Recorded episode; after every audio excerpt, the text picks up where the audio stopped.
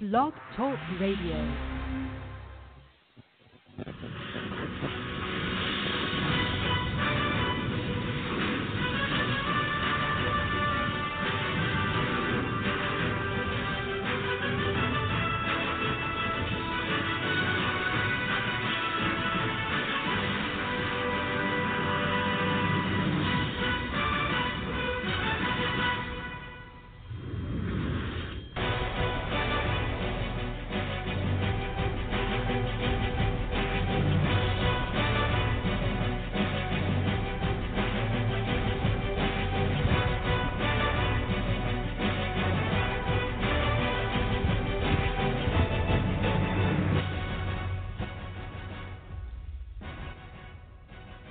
Morning, everybody. I'm Rich Elmayer live on Southern Sports Central. It is a beautiful, chilly Monday morning here uh, in Summerville, South Carolina. A great day to start off, say, uh, a five-star show here on the ninth day of December. 7:01 is the actual time here. So if you've got to be at work at school by eight, you got a little time to kind of stretch it out with us here, bring it in in the right way. Of course, uh, alongside on the other side of the glass, we've got Will Porter here who is ready to uh, produce a five star show because we've got a five star lineup. Give to you really quick here this morning. Will Jalin Hyatt from Dutch Fork, he'll be back in here with us this morning. The four time in a row winning state championships, uh, heading to Tennessee to play for the Volunteers, which I had a chance to talk to his new head coach, Coach Pruitt from Tennessee on Saturday. We were over there at Williams-Brice Stadium. We'll talk about that here today. We'll also talk about that incredible catch in the back of the end zone in overtime to beat a very good, underrated Dorman team. Also coming up at 7:30, we check back in with the Wrens defensive side of the ball coach, Josh Abrams. He'll come in at 7:30, talk to us about their win. How about that? They win for the first time ever a state championship, and I've got a uh, an interview with the coach's wife that might be, without a doubt, my favorite interview in 2019. Maybe one of my favorite ones overall ever because talking to coaches, I do it every day. Players, I do it every day. Athletic directors, I get with them. But to talk to the coach's wife is a really, really big deal. And then she found me on Facebook. So now we're Facebook friends. So it's official. Yeah, that's pretty incredible, isn't That it? is pretty neat. Yeah. Power of social media, Oh, yeah. power of internet. Uh, but she is such an amazing. Um, she's an amazing woman, and, and, and you'll find that with all of these successful coaches, their wives are even better than they are. Mm-hmm. Yeah, and that and that was a really good interview too. If you haven't had the chance to see it, we'll play it uh, uh, later on in the show, and we'll we'll have it pulled up for you. But uh, just just to hear her, uh, just to hear her talking, it, it is something different. Of course, you have the you have the coaches who are there with the kids, um, you know, day in and day out, um, that that practice uh, for these moments and to play in December. I think it's it's something incredible, but the commitment that the coaches' wives have is, is something on a whole other level that is is nothing short of um, spectacular. Right. Yeah, it, it was a, great opportunity to talk to her, and uh, of course we're down there on the field uh, off and on throughout the day. Got there around eleven thirty. First kickoff was at twelve. The final kickoff, I don't even know, Myrtle Beach, and uh, Wren kicked off somewhere around like seven thirty, eight o'clock, or maybe later. I, I don't know. I know we got home at one thirty in the morning Sunday, and I was still able to muster enough uh, to get up and get out of uh, the bed and go to church yesterday. So Yeah, the final the final kickoff was at 7:05, and the game ended at 9:42. That's uh, that's what the stat sheet says. right, Um, and and then uh, th- th- that was the end of the game when the clock struck zero. But I think that we were there for about another half an hour, um, you know, celebrating with those guys and uh, getting to talk with those guys. And um, you know, Kelly Kelly Bryant, Kelly Bryant was Yep. there, um, the the player from Clemson who transferred to um, Missouri. Yep. Missouri, and you know he's he's a Wren High School graduate, and uh, he was down there on the field celebrating, uh, getting hype with the crowd too. Um, that that was a pretty awesome experience to um, to Well, I tell you, you start to kind of put things in perspective. Uh, so many other great guys and, and individuals that were there. So many, I would say, experience uh, would be the would be the top of the, the conversation of what it was like to go to something like that. And I've never been. That's the first time I've taken uh, Southern Sports Central there. The first time I had made it to one of those games, and just to be there, it's an all day event. It's an all day uh, opportunity to get to see and meet and greet so many folks. Uh, of course, uh, we talk to a lot of guys who do the same exact thing that we do right here on Southern Sports Central. They do it wherever they are, and some, of course, uh, we got to, uh, I guess, visit with a couple people that have done this with us here on the show, and that was kind of neat as well. All right, so seven o'clock. Uh, we, we, we come on the air. We tell you already. Guest number one is going to be Jalin Hyatt from Dutch Fork High School. He's committed to go to the University of Tennessee. Uh, he has now won four in a row state championships uh, there. We have an interview also uh, on our uh, Twitter page from his head coach, uh, the post game, which I thought was really good as well. And then we also have the pregame. Now, the pregame, may be one of the best pregames I've heard in a long time, and I don't get a chance to hear it even on Friday nights. You would think that I, you know, I'm in the middle of this, that, and the other, but uh, when it's when it's Friday night, doing what I do, being the voice of Summerville – I'm up in the press box before kickoff, so I don't get to be in their locker rooms. I don't get to hear some of that pregame love and some of that motivational opportunities. But he did a great job, a really good job, Coach Knox, uh, preparing those guys and getting those guys ready, hyping them up, if you will, but being real and being honest with them. He talks about heart and a few things. We'll find that one. We'll pull that one up here this morning as well.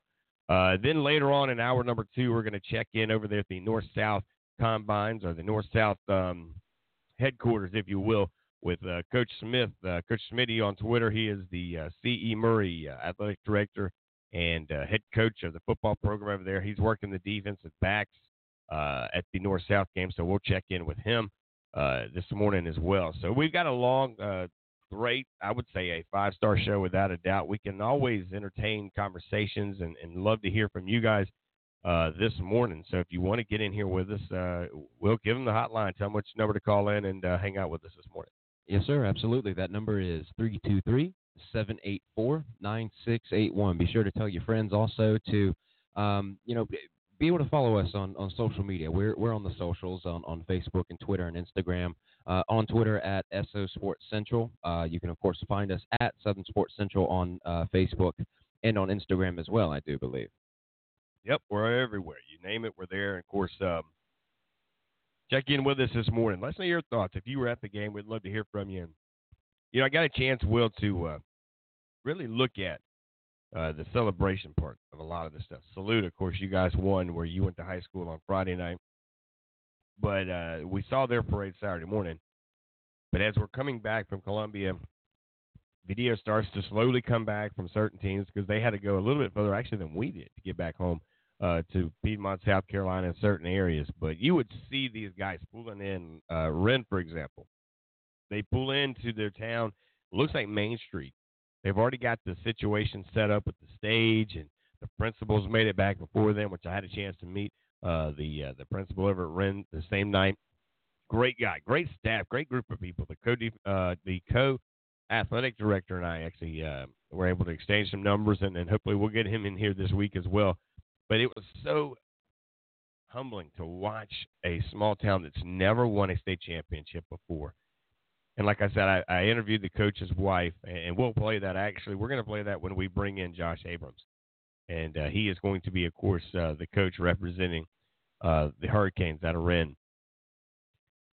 But to hear the factor that that this lady, this this woman, this coach's wife, the passion you hear in her voice, the the the, this, the tears in her her eyes of excitement and joy, not just because she's the coach's wife. She went to school there. He went to school there. It's a lot deeper. It means a little bit more. I really feel. Uh, we'll do this. That we will take a, a short break now. At 7:09, coming up out of the break, we'll we'll visit with uh, wide receiver Jalin Hyatt, four-time winning, and we're going to find that interview from their coach on the uh, on the pregame conversation and maybe even the post game. I know it's over there on our socials, so we'll check that out and much more. You're listening to Southern Sports Central, part of the Blog Talk Radio family. We'll be right back.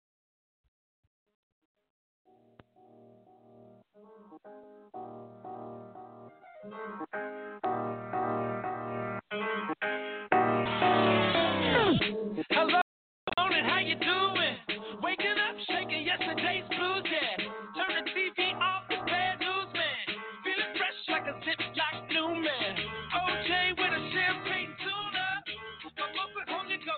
Hell yeah, it's a new hallelujah. Popping like the top off a bottle of nice yeah.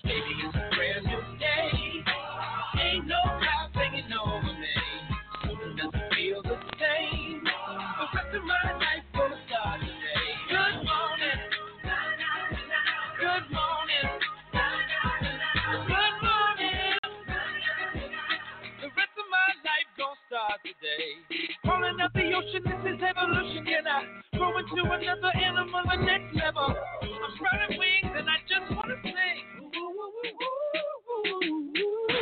In the future, now the past can't harm me. Forget about yesterday, Paul McCartney. I'm feeling like a Beatle on stage, and the whole wide world gonna know my name.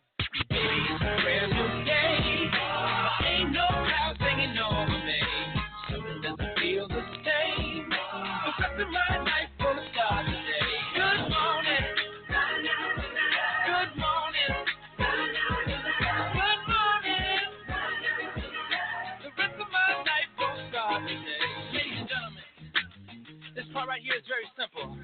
It goes like this. I've been up, I've been down, but I got the feeling right now.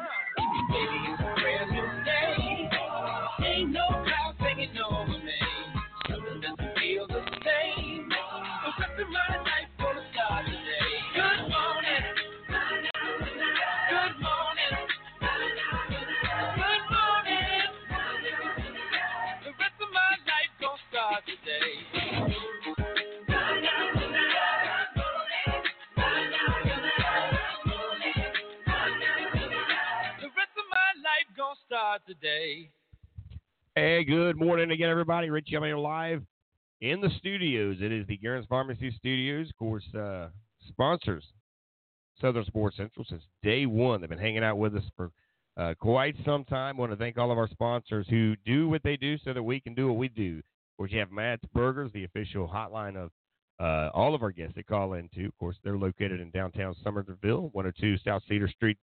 Uh, open today only for lunch. Of course, they'll open the doors around 11. They'll shut them down about 3. You want to get in, get in early. It's not the largest, but it's the best burger in town. I can promise you there. They're known for the bomb. Check them out. Let them know we sent you. Uh, of course, yeah, you can talk a little sports with Matt over there. He's a big time uh, Oklahoma Sooner fan, so you know he's got to be pretty excited. But he's also a Gamecock guy. He's been here so long, he had to pick one. That's kind of the rule of thumb when you move into the state of South Carolina. You got to have either or, or bring something to the table. So he picked up the Gamecocks many, many, many years ago, as uh, he follows. And uh, boy, it's a tough love that you have there. I'm a Gamecock fan too, so it's like a bad relationship. Sometimes it feels like we just argue all the time.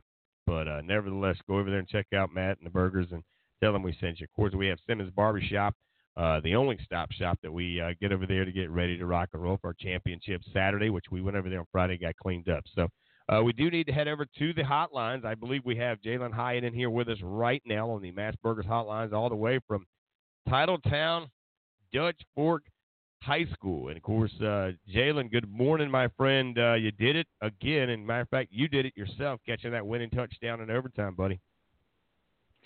Yeah, yes, sir. Um, you know, great to be on the show again. And uh, yeah, you know, it was it was it was a crazy game. Now, of course, you go uh, 165 yards, three touchdowns, and your longest was 80 on the day, my friend. Uh, you showed up, you showed out, you took care of business. Uh, let, us get to the beginning of this thing here. Uh, we have a chance here in a second. We're going to try to key this thing up, and I'm going to play it, and I and I want you to. Uh, I'm going to let you kind of talk us through this. This is your head coach over there, uh, of course, Coach Knox, who's at. He's got to be the best at preparing you guys for uh, getting ready for um, for I would say the big matchup coming up, and, and knowing that you've only won three, you've already taken three three of those games have already come together. But we're going to hear from him now, and this is the uh, the pregame pregame speech in the locker room. So yeah, Will's gonna Will's gonna get that thing keyed up for us here. But um, as you guys got in there, and, and and even I would say the guy that does your Twitter kind of said that you guys had a different look on your face. He he said that you know it wasn't I don't know if nervousness was the deal, but you guys realized how big a deal it was. I'm going to play it right now. This is your head coach, and uh, we'll play this, and then Jalin, I'd like to hear your side of this as a senior and uh, a man that's grown up as a father figure to you as well over there with Coach Knox. This is what you had in mind right here, four in a row, and we've done it. You've done it. You did what you said, what we said we were going to do. You got to finish now. What's important now? Everything that you got, you all the coaches you execute, do your job. Things we talked about, be accountable, team first, team first, 100% effort, communicate, all those things. But look here, guys. If you don't have heart, if you don't have heart, and if you don't play from your heart, none of that matters. All those are just like I said, catch words. They're just words. Play from your heart. Play for yourself. Play for your team. Make this make this two hour period, this 48 minutes, the most important thing in your life right now. Right now. And then we'll put it back in perspective when it's over.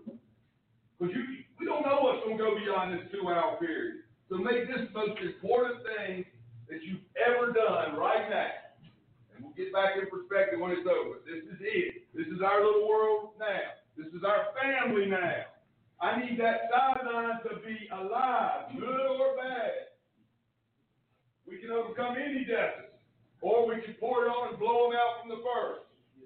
Let's choose the easy way and let's get it done. All right, here's the captains for this week. Uh, just come alive the last half of the season, John Hall. All right. Had a great game last week. I need your same focus, same intensity on the jump. Captain, the Macy. We got to communicate to Macy. We all got to be on the same page. Talk out loud. All right. Our, our other captain, I think represents us well. It's going to be Grayson. Grayson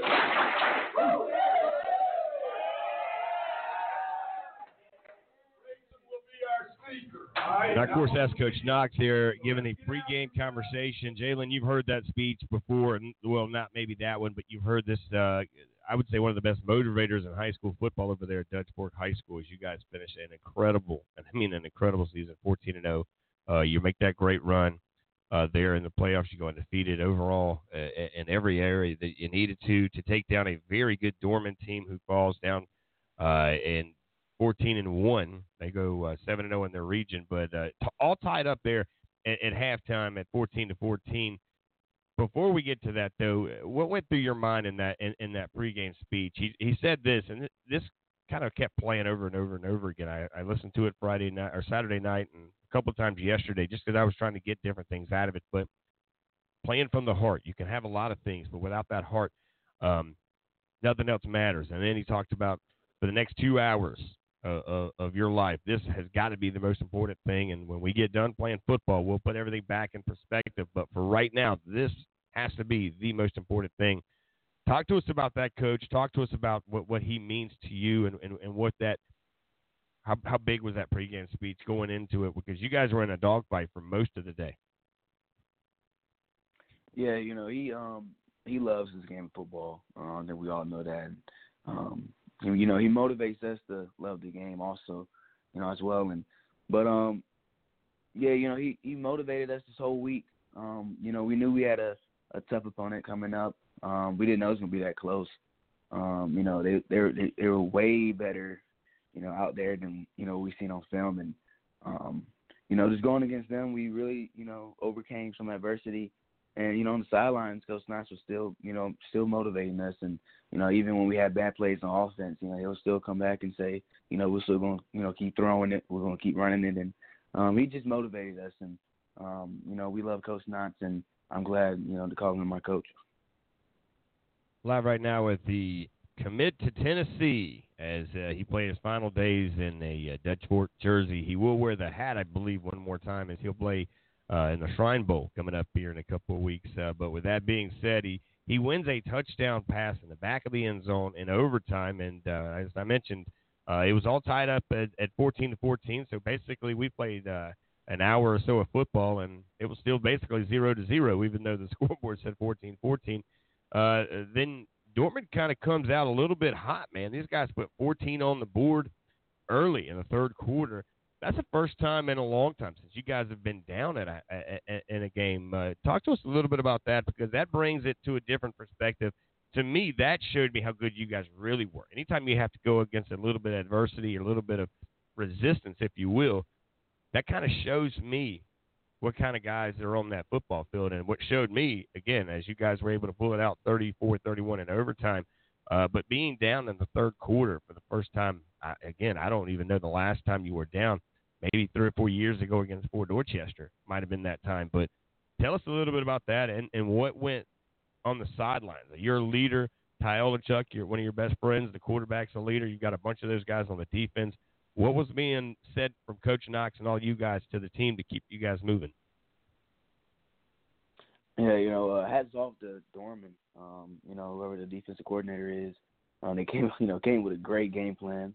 Um, you know, they, you know, we couldn't get anything started. Um, you know, we tried going deep, and they weren't in cover three, so you know they had that, you know, done, and um, we try to go short. Sometimes they'll blitz and go man, and they just, you know, they were, you know, they did great on defense. But, um, you know, coming back to the sideline, we just had a, we had to come, you know, we had to score. Uh, we don't score, it's going to get out of hand. And you know, we looked at Coach Knox. You know, we looked up to him, and you know, he told us we're still in the game. He told us we we're going to win. And you know, hearing that, you know, it made us, you know, it motivated us, and um, you know, we tried listening, and um, we did what Coach Knox said. You know, obviously he's been in he's been in situations like this before, and um, we came out with the win. So that just shows the the the legend he is, and um, you know, we all thank Coach Knox. Now, Coach Knox gets his fourth in a row, but his 12th championship. I mean, count them up 12 championships, state championships between the state of North and South Carolina. Uh, and you guys were part of that. Of course, I had a chance to talk to the coach right after the uh, right after the game, and he was very humble. You know, he's very uh, all about you guys and how much he loves you guys and how much he appreciates the effort that the senior class and all that you guys accomplished but I want to hear from you because you caught this final touchdown that only, of course, uh, you could have caught it because he put it, Ty Olenchuk put it in the back of that end zone where, uh, again, it was very inches away from the back of that line, in and out of bounds. But you guys come out, they run down, they stall out a little bit in, in overtime because it was all tied up there going in uh, to overtime there. When you see this, I'd say 28 28 tie right now, and you're you're going in. They come down. They stall a bit. They put three in the in between the um, field goal posts there, Jalin. You guys get ready as your offensive team's, of course, seeing that your defense is able to bend but not break, gives up three points but not six or seven points. What went through your mind at that time? You're getting ready to go out there and, and talk us through that final drive, the six points that went on the board that led to you guys winning another state championship. Yeah, time we see him, um, you know, going out there for a field goal, you know, we we knew we were going to win the game. Um, Coach Knox, you know, he put me to the side and he said, you know, you will win the game for us. Um, so he put it on me, um, and you know, I was, you know, I was up for the challenge, and um, you know, we we we the first play we tried to do an S drive, we tried to get a little mesh, um, but it didn't work. Um, I think they blitzed on that one, but the second time we we caught a fade. Um, and you know, last time when I went against press coverage against him, um, he didn't he didn't shoot his hands, so I knew I could get him feed at the line and you know fake the slant, and um, that's what I did. When I faked the slant, I knew he jumped a little bit inside, and that's when I knew I had him. I didn't have to worry about the ball because I just know Ty's going to put it on no matter what. You know, no matter what what we go through, the adversity, I know he's always going to come up, um, and he did. And you know, without that throw, we we wouldn't win the game. And you know, I thank Ty for you know, being my quarterback. And, and you know, I thank Coach Knox for believing me on that, you know, last drive. So um, it was a great game, great game. All right, so let's turn the lights. I had a chance to talk to uh, your your head coach coming up in the next four years, three or four years over there, Tennessee, Coach Pruitt and I, uh, for a few seconds, a few minutes, if you will, there on the sidelines. Just kind of caught up a little bit, talked about uh, the culture that he's building over there at, at Tennessee, and uh, this was prior to him uh, finding out that he's going to be heading to a, a bowl game over there in Jacksonville, Florida, which I'm actually going to make that road trip because of the factor of Kenny Solomon, one of the uh, players on the uh, roster there. I'm going to go down there and help cover that a little bit for my former alumni high school soccer, Steve. But now here I go. I got another family member, Jalin Hyatt. He's going to head over there and be a part of this Vol Nation, the Vol Navy, one of the big traditional uh, tailgating situations happening over there. I know your parents uh, get introduced to that uh, experience. It's incredible. I've never done it. But this year, hopefully, I'm going to make that trip over there to Knoxville and experience it. But to make that catch in the end zone in overtime, your coaches are there, your position coaches there. I think they had three different individuals on on, of course, uh, on the property there to see you ball out and do what Jalin Hyatt does on a even give Saturday, I guess, as well would be appropriate. And you're probably going to catch a few of those in Williams-Brice at least one time because you'll get to come to South Carolina at least once or twice while you're involved. But tell us a little bit about the conversation that you had with the coaches, if you had one, or, or what went through your mind as um, you realized at that moment you just won the game with the help, of course, of your quarterback throwing it to you in the back of the end zone, and then all of a sudden you turn around and the coach has coached you for four years is over here, and the coach is gonna coach you for the next three or four years is standing right beside him. Yeah, that just that just shows the uh, the family bond that Tennessee brings. Um, you know, when Coach Pruitt he told me he's going to come, you know, see the game, and um, you know, I believed him, and he came with, you know, Tee Martin and um, his offensive coordinator uh, uh, Chaney, and um, you know, it was great to see them. Um, I love all of them. They're great coaches, um, but after that, they're they're even better men, and um, you know, just seeing them on the sidelines cheering me on, and um, in, a, in a crazy game, a game that we didn't expect at all. It just shows the family bond that we have, and um, you know I can't wait to you know be a part.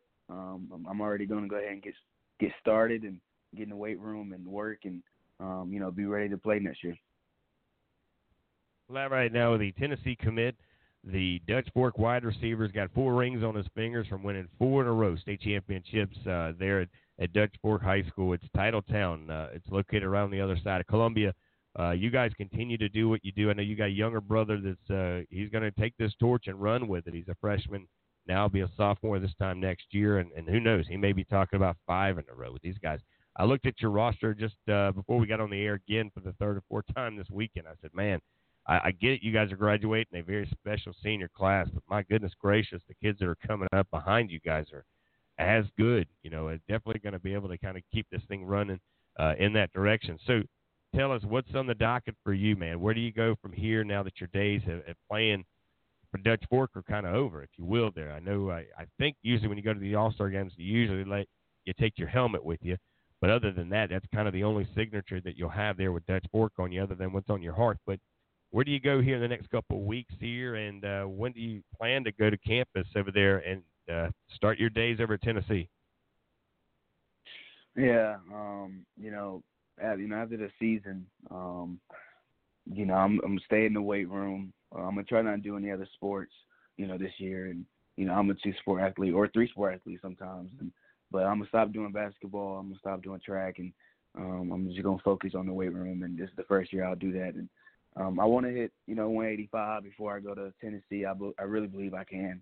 Um, but you know, I just want to do that. That's my goal. That's the, the goal I'm set. And um, and yeah, and then after that, you know, I, pro- I plan to be at you know Tennessee during the summer. You know, when I enroll. Uh, I'm not enrolling early this year. Um, but uh, yeah, I'll definitely be there. You know, this summer, and uh, that's when we start, and you know, that's that's when we're gonna get it on. So tell us about the All Star game. I believe you're heading to the is it the Shrine Bowl that you're going to uh, to to play at least to give one more opportunity to play a little high school ball yes. with some of the guys yes. and uh, at least give us one more highlight reel before you call it a quits on the the high school level. Yes, sir. Yeah, Shrine Bowl is where I'm going, and um, you know, I can't be a, I can't wait to be a part. Um, I think that starts next week, so um, you know, I'm I'm grateful for the opportunity. Um, get to play with great guys so uh, yeah, it's definitely gonna be fun. No doubt about it, brother. I want to say this to you. First of all, thanks for all the memories you gave Dutch Fork. Thanks for the opportunity for us to cover you here at Southern Sports Central and all that you do. Now, remember, when you leave our state, you're still part of our state. You're an ambassador, a representation of not only Dutch Fork, your family, of course, but all of us here at the Palmetto State. We're really proud of you, man, and I, and I hate that you're leaving the state of South Carolina to do what you do, but you know you couldn't have picked a better spot there. I'm a big time uh, supporter of uh, what Coach Pruitt's doing over there at Tennessee. He's doing it the right way. That's why you're seeing it take a little bit longer. Sometimes it takes a little longer when you do it the right way. That's why it's called. It, it's worth it, right? You get more out of it. But you guys are uh, going to continue to do good things, and they're bringing you in there. And I'm pretty sure you're going to have an effect early. That's one thing. If you do it right, you, you do it light. You don't. You do it wrong. You do it long, as one of our famous coaches here in Summerville says all the time. But you guys you look, you're coming in there with a great work ethic, not only from your home, but from, of course, uh, your school as well, my friend Doug. Enjoy the day, man. Get in there to school. I'm sure you guys are going to be partying all week long. It's going to be a great week. And uh, just another day at the office for you guys on a Saturday. Just a little tougher day because Dorman gave you everything they had. But you guys come out victorious, winning 34 31 in overtime for your fourth in a row state championship. Uh, I'll see you over there at the at the Shrine Bowl, and of course I'll talk to you off the air as well. But we'll talk a few more times before you land over there in Knoxville. But I know we have a lot of guys and girls listening from Knoxville here this morning. So Jalin, anything you want to say to these guys where they're listening? Because I just got about 30 tweets at me sent right now uh, saying we're glad, excited to have him. Yeah, that just shows the passion of all fans. Um, you know, I can't wait to get started next year with them. Um, you know, they came to my game um, this Saturday, and you know, I was thankful. I, couldn't, I couldn't say hey to everyone. I couldn't say hey to everyone. that I wish I could, but um, you know, I can't wait to get started. Um, it's time. It's time to try to win this national championship, and um, I really believe um, this team next year is great. And um, you know, it's time. It's time to get started. That's all I have to say. Go Vols. There you go, ladies and gentlemen. Buddy, enjoy the day. God bless you. Take care, and we'll see you here in a few. Yeah, thank you for this opportunity. Thank you. It's my pleasure. There you go, ladies and gentlemen. That is a five-star cat on and off the field. Jalin Hyatt, a, a wide receiver. Uh, I had a chance to to meet him, to greet him, to have conversations with him off the uh, off the air and on the field. Uh, he recognized us pretty quick, Will, when we saw him there on the field, and uh, you know we got that big hug, and you could just see the look in his eyes, the appreciation. I saw him when he was warming up. He, I, I got the fist bump. Uh, that's that's huge to me. Again, what we do here is just a small smidget of, of what I get to do. The opportunities, the memories, and the relationships that we build on the show, and you got to see that firsthand this this weekend. Yeah, and it was it was spectacular. It was awesome. Uh, witness that, but also you know, uh, something that something that I continue to see and and to uh, just to learn, and it's being imprinted in my heart is that this is this is bigger than football. This relationship um, that we have with with the game, but also with the players. And uh, you know, J- Jalin, of course, is is a um, is a prime example. And, and don't forget Tyler uh, Olenchuk too, his quarterback.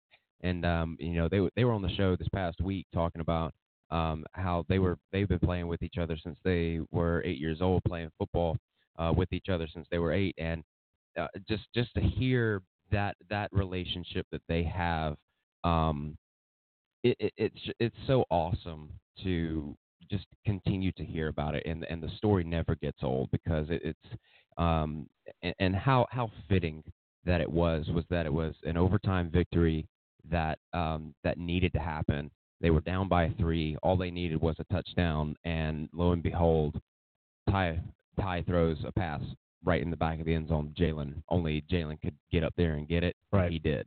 Right, and we're, going to get in here with Ty later this week a little bit, and and I thought about bringing them in here together, and I thought to myself, well, wait a minute, let's let's just let's get one in, let him have his moment. We'll bring in Ty uh, maybe tomorrow or Wednesday, and when we do that, of course, uh, you know he's going to Clemson to play baseball, so that uh, was his last final days in Dutch Fork, but now he'll play uh, this.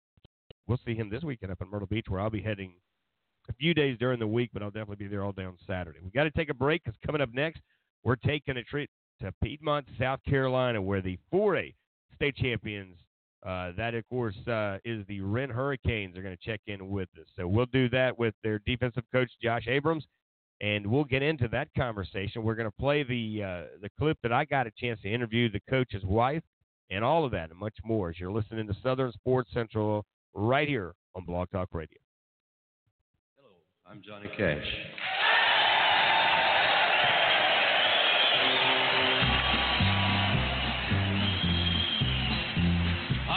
The train a comin', it's rollin' around a bend, and I ain't seen the sunshine since I don't know when. I'm stuck in Folsom Prison, and time keeps dragging on. But that train keeps a rollin' on down to San Antone. When I was just a baby, my mama told me, son, always be a good boy, don't ever play with guns. But I shot a man in Reno just to watch him die. When I hear that whistle blowing, I hang my head and cry.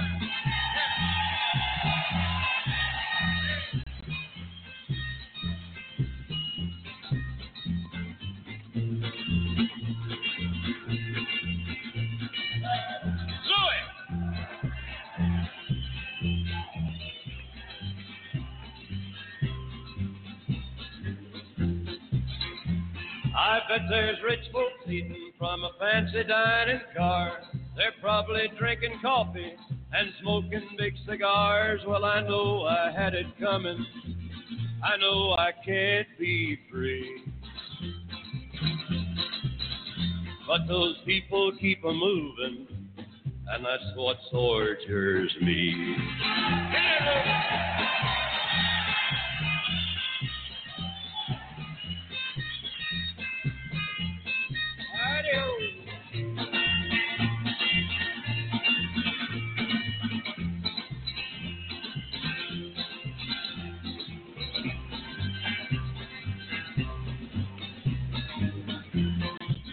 Well, if they freed me from this prison, if that railroad train was mine, I bet I'd move it on a little farther down the line.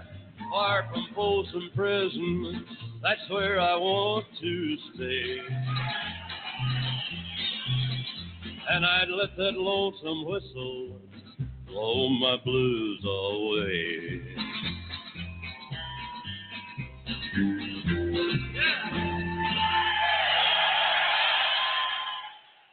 Hey, good morning, everybody. Again here, 736 is the time now. So we're going to check in now on the Matt's Burgers hotlines. We go from Columbia, South Carolina to Piedmont, South Carolina. We're talking to champions here on our Monday edition of Southern Sports Central. We're going to check in now with a defensive coach over there with the Wren Hurricanes. That, of course, will be Josh Abrams. Josh, Coach Abrams, let's call you that. There you go. Coach Abrams, big win big environment. You guys went against the defending state champions, Myrtle Beach, and uh, man, you guys look good. Your quarterback, again, no surprise that Mr. Owens is going to have one of those Owens kind of days, but uh, wins this one 35 23. You put 21 on the board in the first quarter.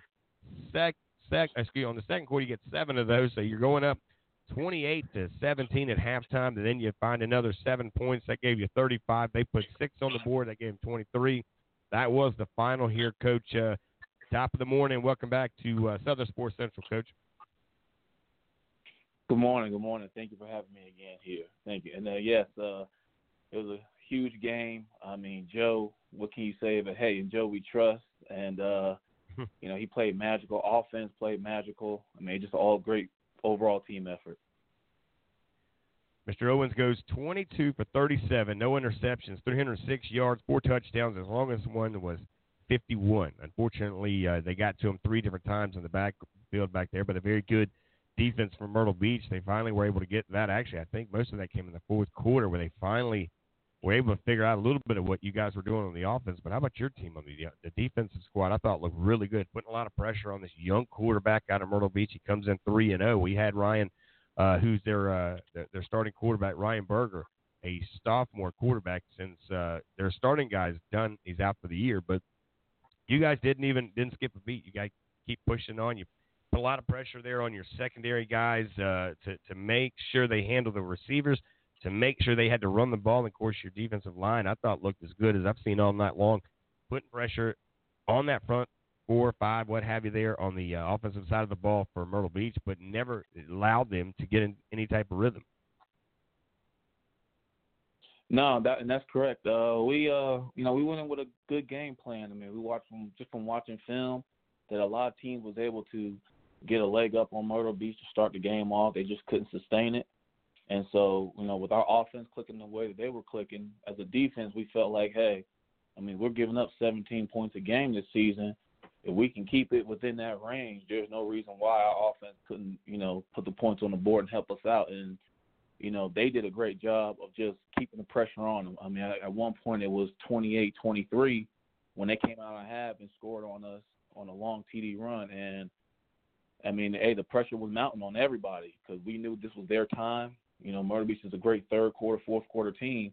and just to be able to sustain that and keep the pressure on them and force you know force their quarterback to make the great plays and and he had a he had a big arm. Oh my God, that first TD he threw that kind of stunned us for a second. Like okay, yeah, it, it's just as advertised as film and. I mean, with any quarterback, you put pressure on them. You know, sooner or later the mistakes are going to come, and that comes in like the great Peyton Manning's and Tom Brady's. You see, with pressure, you know, you can get to the quarterback and force him to make some mistakes, and we was able to do that. Live right now with the defensive coach over there for the Wren Hurricanes. They pick up their first state championship ever in the in the school history here on Saturday night showdown in Williams-Brice Stadium. They beat out, of course, uh, the Myrtle Beach Seahawks, which Myrtle Beach came in here the defending state champions. Not even, not even, I would say, nudged a little bit. Was anybody on that Hurricane staff, from the coaches to the players? And, and you mentioned that making sure you get to that quarterback. And when he was able to put a few of those in, and the producer actually just chimed in while you were speaking and said, you know, the one big play that he remembered was that interception in the back of the end zone. Again, when he even got close, you guys on as far as your secondary team was able to really kind of put a lot of pressure there on your, uh, I'd say on their receivers a little bit, and that's something that I'm not sure that, that Ryan Berger maybe thought he was going to see. But however, you know, Myrtle Beach they trailed in every game they had been in up until that game. They trailed in that game, so I mean they did have that going against them. Unfortunately, when you get a team like this, that of uh, Piedmont, South Carolina, the Wren Hurricanes, you can't let them get a lead because I tell you what, it's hard to come back from it. Uh, you've seen that with Dutch Fork, also a big team, and, and good teams do that. You know, you see those championship style teams. Coach, I want to play this interview. I had a chance to catch up with the head coach's wife, and I know you know her personally. Uh, of course, the head coach is over there in Myrtle Beach right now, coaching up uh, the kids at the North South game. That's the North team that he'll coach. But uh, this is the head coach's wife with me right after the game. I always try to highlight the uh, the, the big, I say, game players and game changers. And to me, the coach's wife it isn't getting better than this. Coach, hold tight. Oh, I, I can't express the feeling because we've waited a long time for this. That this this is our school. Me and Jeff actually graduated from Wren High School, and we waited a long time. This is the first time in 62 years we've come with this. I love you. And I tell you what, this is a great group of boys, a great group of coaches, and they make it easy. They make it easy to give. Of course, that's the head coach's um, wife there talking there, coach, about how uh, you guys make it easy. The team makes it easy. How much they appreciate, and and really, I think the other side of that is, is that both of these individuals graduated from this school. For him to bring a state championship back to his same school that he walked the halls, that he was a part of, that he watched grow from where it was to where it is. Tell us a little bit about the coach and his wife and, and, and that environment that you just kind of hear. You can hear in her voice how much they appreciate what you guys do. Well, uh, first off, big ups to Mama Tate. She, you'd be surprised how how easy she makes things for all of us as a staff. And uh, and man, it's funny because when we beat Ridgeview, uh, me and Coach Ison was uh, doing laundry at the time, and we was by ourselves just reflecting on it. We were just happy that we were going to state. And she came in when everybody was gone. Said, "Hey, I forgot to say congrats. I didn't see y'all when we were celebrating, so I want to make sure I found y'all too." And she gave us a big hug, said congratulations. Of course, we got one more to go and a lot of words of encouragement, and that speaks to the volumes of the kind of character that she is and Coach Tate is. And I mean, and they're not the only two. There's uh, various people on our staff that graduated from Wren. I mean, there's people I've never, you know, me and Coach Ison, you know, we're not from here, and and to see them bring us in and take us in, take our families in. You know, my son was out there, and just the, the joy on his face, and you people were celebrating with him like he's been on, like he's on the team himself. You know, he was only in eighth grade, so he's you know he's enjoying it. And the way that they took us in brought us in and make us feel like family i mean it just speaks volumes.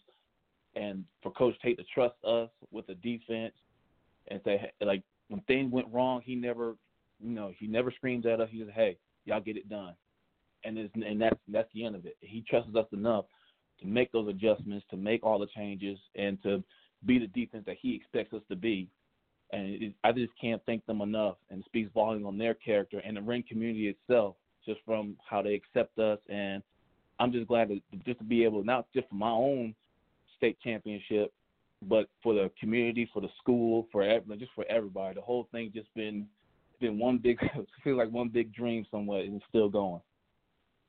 Live right now with the defensive coach over there at, of course, uh, Wren High School. The Hurricanes blew through Columbia on uh, Saturday night. Boy, the flags were flying, the smiles were given out, they were free of charge. Of course, uh, the emotions were there. And, and it was kind of neat for me because, you know, about halftime, I usually, about third quarter, I head from the press box down on the football field and I hung out with a couple guys you probably are well of. Of course, uh, South Carolina's got a quarterback, Mr. Urich who is on the roster and on the uh, on the game plan over there for Coach Muschamp and the Gamecocks. He's a Wren former quarterback, and then another guy uh, that we all know about, uh, Mr. Kelly Bryant, who went to be a Tiger at Clemson, transferred up to Missouri, and there he stands beside me, and he and I hung out along with Urich and of course uh, Mr. Ramon, who works with a lot of your quarterbacks. We're sitting there watching uh, Mr. Owens have a highlight reel and do something that neither one of these two quarterbacks, even though they play Power Five football. They don't have a state championship ring to talk about, but uh, you know Owens does. And uh, that being said, I looked at uh, both those guys. I said, man, you guys are kind of like a quarterback factory and a football factory all at one. I saw a lot of things that, quite frankly, impressed me with not just the quarterback play. Of course, that's a big thing, and you look at the historical part of that, which you've got all these guys that come through the Wren pipeline, if you will, and they're playing not just college football. They're playing in the SEC. That's a big deal, and that's got to be something you guys are proud of there in Piedmont. But you look at everybody flying around the ball. You saw how these guys were really getting after it from the whistle to the end of that final whistle there in the fourth quarter. Talk to us a little bit about the, the quarterback deal and, and how big a role is it to have Kelly Bryant and, and Urich around uh, the Gamecock quarterback and all these other guys who seem to still come back and give back to the community and to that high school. Oh man, it's, it's awesome. Just from, I mean, just, whenever you get a chance to visit back and give back to your to your high school, it speaks volumes of you as a character and the reflection that you have. Maybe not on the seniors, but yeah, but also like on the freshmen and sophomores. Like they know who they are. They know Kelly Bryant. They, I mean, I've seen Kelly Bryant his senior year when I was at Seneca. I I faced Jay Urich twice at Easley. So it was funny to actually get a chance to speak with them. Like, hey, I remember you from this, and you know, we had a good laugh with that. And and my son, he's a big Kelly Bryant fan. So in the midst of all the celebration, I said, hey, Kelly, all right? You take a picture of my son? So of course. And you know, my son was, was cheesy from ear to ear. So, and I, I know I, I believe he understands it, but some athletes don't understand the impact that you have on a young man or or a young lady that's excited to see you, that that knows who you are, and the communities built around you. So, I mean, it's just been to have that, and then Ramon. I mean, the work he's done. You know, you can see it every every post that he makes. You know, quarterbacks are just going right. to him because hey, what what he does is working. I mean, he gets them in great gear, get gets them working, gets them with footwork, gets them with throwing, and I mean, just able to speak with him a couple times. And, you know, he said, "Hey, go ahead, do what you got to do." And I told, him, I said, "Hey, coach, uh, I know he's one of your quarterbacks." He said, "Hey, I ain't got nothing to do with this one. y'all go ahead and do y'all thing." So so that was just funny from there. Like I was like, all right, just uh just facing one of his quarterbacks again. I was like, all right, well if he's coached by Ramon, he's gonna have good footwork, good arm strength, good throwing mechanics. So we gotta make sure we're on our P's and Q's and not give him time to set and make the, the good throws. And when he did, you could see that he they was able to complete them. But when we was able to get pressure on him, you know, Aaron throws, you know, overthrows, and we was able to make good plays off it with Tyler Cherry and uh, Harrison. Yeah, there's so many great plays and so many, uh, I would say, opportunities to see what you guys are putting together. The game film that you guys put in, the work that you put in, knowing that you took that road trip and, and, and really kind of embraced it all. And again, I got to see you guys come home. Uh, but before we talk about your parade, there was a piece in there where at the end of the game, the Myrtle Beach football player, I believe is a junior. I had a chance to talk to him right after the game. I met his parents. Of course, I'm from Myrtle Beach. I, didn't go to Myrtle Beach High School. I went to Socastee which is the rival to Myrtle Beach. And usually we don't get along, but I have a lot of a lot of love for the guys on the Grand Strand, growing up in that area, of course. But uh, you see the tears coming out of his face uh, with just it, it's a hard thing to win, it's a hard thing to lose, and, and when you get that close to winning a championship. But I watched one of your guys, number 52, uh, on the field, kneel down there with him, looked like he was praying with him, having that conversation. He kept telling, "Hey, look, man, you guys, you guys are a great team. You know, you guys are really good." And uh, he had a couple of words of encouragement to see that sportsmanship from what you guys were able to do. First of all, tell us if you know off the top of your head, number 52 uh, that was leaned down there to have that conversation. And when he was done, a bunch of your other players came over and hugged on the guy. And I thought that was a really first class move. And it's things like that that separate, uh, you know, the guys that do what they do and say what they're going to do. Of course, you guys proved it there. But uh, tell us about that experience if you had a chance to see it there over there on social media. Oh yeah, that's our, our right tackle Hunter Fountain, and and that's just like you said, the character. Character is a huge thing. Is a huge thing that Coach Tate uh, emphasizes. Just being a good person. I mean, we're. I mean, you can think about it, we're, we're two plays away from being on the other end of that perspective, and it's always tough. That's the worst thing about sports is someone has to win, someone has to lose. You know, whether we like it or not, that's why we compete. And you know, they worked hard. I mean, 55. I mean, I've seen him play both ways. He's very dominant defensive lineman. I mean, he was awesome. Like just watching him when our offense was out there, especially the D line of Myrtle Beach, they all were just just mayhem kids, just running around making plays. And then you know to come down to the end and see like, hey, you know, you went 14 and 0.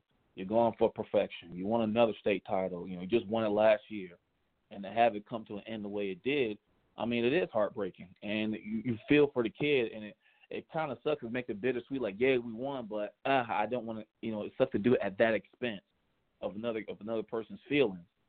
And for Hunter to go over there and just talk to him, you know, I told him before when I was just shaking hands, like, hey, 55, you're gonna be bright, and I'm gonna be watching you for a long time, just watching, you know. And he, you know, said thank you, coach, and you could see the the tears on his face, how much he wanted it, how much they wanted it, as they're hugging each other, and for Hunter to go over there and just talk to him, you know, kneel down with him, be be in that situation with him. That speaks on his character as a person. And I mean, can no other player? I wouldn't have another player do that besides him. So you know, it was a touching moment just to see it. In the midst of our celebration, you got a guy willing to put his feelings to the side, put his you know winning feeling to the side, and go console someone that's that's hurting. So I mean, just big ups to Hunter on that one. Live right now with the defensive side of the coach. Uh, of course, uh, that's Coach Abrams. Josh Abrams has uh, taken this team on the defensive side on his shoulders here, done a great job with them. Able to really, uh, I would say, handle Myrtle Beach as good as anybody this uh, this past weekend. There, they of course went into halftime, only giving up 17 on the board. Uh, they got close. Myrtle Beach did with putting 14, but y'all slowed them down right before they half. They had to settle for a field goal there. Again, they went 17 uh, on the board defensively, so that made the game, of course, 28-17. They come out and you guys stalled them. I mean, the rest of the way they're only putting six on the board, and then shut them out in the fourth quarter. Uh, then you head back home. You celebrate. I had a chance to talk to your head coach over there, Coach Tate, and I talked about uh, a lot of things. We'll play that interview here in just a few, but when you guys got back on that bus and you made that road trip back to Piedmont, that had to be the, the best ride home you've ever had, you know, and definitely for these young athletes, man. I couldn't imagine but you get home, and I watched this thing last night, and it, it almost brought a tear to my eyes. Watching you guys pull up to that main strip, you see your principal there on the stage. He's got the trophy, the, the, the band's playing, the, everybody's getting it going. You see the crowd is there, and these athletes jump up on this stage, and man, it looked as if it was like celebrating New Year's Eve in Times Square. What a great environment and a great job by the town of Piedmont, by the uh, the school, of course, of uh, Wren High School, the principal, everybody across the board, the administration, you could tell they were all engaged and on board. Tell us that feeling when you pulled up to that town and you saw how many people came from all over. I mean, I'm sure there were people from other towns that came in to celebrate with you guys because usually that's how it works there, Coach. It was funny. It reminded me of a like a Remember the Titans or Friday Night Lights kind of movie scene. Uh, you know, I'm, I'm more of a city guy, so I've never seen a town, you know, shut down the way it did when they just when we were leaving and then come back and they're all you know waiting for us. You know, you see, I've seen Chapman do it for years on end since moving down here because they you know they constantly win, and to see it firsthand, and it really speaks on what Coach Tate said when we, just when I first got on staff. It's like, hey, we take care of ours. Just just just remind yourself of that, and that's an embodiment of what that statement was. Just uh, you know, meeting the principal again. He's like, hey, Coach Ames, great job, uh, awesome job meeting the fans, the parents, you know, the kids. They're still smiling ear to ear. I mean, yes, that that ride back, it was. And me personally, I was tired. I'm exhausted. You know, the coaching staff, most of us, we were exhausted. Like, okay, yeah, we won the state, but that was a very stressful game. Just from the ups and downs, you know, football can be a roller coaster ride, and uh, to be able to come back and celebrate with everybody there. I mean, especially for the kids to see them parade around. I mean, it was just awesome from from all from the top to the top players to the bottom players to the young men, the freshmen, the JV guys, it did cheerleaders, it didn't matter. You were you're part of this program, you're going to celebrate with us because without them, we wouldn't be where we are today. Well, Coach, we appreciate everything that you guys did from all the coaches to the administration to your athletic director. I got a chance, by the way, to meet your co athletic director there on uh, Saturday night. We'll connect again here, hopefully, this week. But, you know, pass the word along to all of your players today when you guys uh, see them. Say, hey, look, Rich said, this is our show. We want to get on there and, and let's talk to you. I don't care who you are, where you played. It, you know, if you were part of the excitement on Saturday night, we'd love to hear from your guys. I definitely would like you to connect with me with Mr. Hunter Fountain. I think that that character award is huge. I mean, there's so many things we talk about touchdowns until we're blue in the face and a great run down the sideline, but when you see another man hurting and you decide to go down on a knee with him and, and, and talk to him, that's that's a first class move, and, and that's something that you can't teach kid. That's that heart that we hear a lot of coaches talking about, and I think uh, Hunter Fountain, uh, number 52, of course, you said he plays both ways, uh, showed a great example of what the game is all about. It's a lot bigger off the field than it is on the field. But uh, coach, congratulations on the first ever win of a state champion over there, of course, at uh, Wren Hurricanes over there in Piedmont, South Carolina. You put them on the map coming out of Columbia, South Carolina, and uh, keep celebrating, have fun. And I'm going to get you back in here with me later this week because there's some other stuff I want to talk to you about because you did play high school ball, you played college ball out of the state of Ohio, you played for my Packers for a little while, and played some uh, well arena football. So you've got a a long resume that I could use you here on the show, and I just appreciate you giving me your morning, giving me your time, and giving those kids all the time you did. And again, thank your other half as well, and all those uh, evolved around you for the memories and the moments that you give up, so that you can go do what you were able to do Saturday night. And uh, again, uh, God bless, take care, and have a great week. You too. Thank you very much. God bless. There you go, ladies and gentlemen. The defensive side of the ball, that's the mind that mattered on on of course Saturday night because I'm telling you, if you don't give the credit to a young kid Ryan Berger, who I'm going to show him some love real quick. There, he was the uh, the quarterback for um, for uh, Myrtle Beach. He goes in 18 for 35. He uh, had two interceptions, uh, 214 yards, 59 was his longest pass of the night. He was sacked four times, and and Will, I, I think that was kind of the thing. They were able to, to kind of key in on, on a little bit of. He's never been there before and you, you saw it very rarely because he does work with uh, a really good coaching uh, quarterback coach, if you will. And uh, Mr. Ramon, of course, does uh, coach multiple quarterbacks all throughout, not just the state of South Carolina, but around. But he does work a lot with a lot of these guys. Mason Garcia is one of his guys. Uh, that gentleman we just mentioned is one of his guys. Owens is one of his guys. So he's got guys all over the field. But he also has played the game. Right. And, and I think that's the thing. He's played the game. He understands the game, and he demands their best game when they're practicing, just as if they're playing. Yeah, and that's key. That's key, right? That, that that's one of the major uh, things, the fundamentals, if you will. Um, you know, taught to the identity of your game. If you're if you're capable of being able to uh, to do that, to step up in big moments. And like, I want to give a huge um, shout out. Of course, you know, um, Coach Abrams uh, that we just got off the phone with. Uh, he's the defensive coach, is what right. you said. Yes. Yeah, so um, like huge shout out to um, his uh, his secondary, um, more specifically Harrison Morgan, who's the one that uh, ended up coming down with that interception in the, in the, back of the end zone to really put it away with about uh, I would I would say maybe uh, I'm, I'm just trying to look here maybe two minutes left on the clock, and then there were just a couple of more plays um, that that Wren uh, put. Yeah, it started the drive at uh, two minutes and 59 seconds um, and it, because it was a touchback, it started at the 20 yard line, and that that was uh, kind of the uh, the final breaking point uh, or something to seal the deal.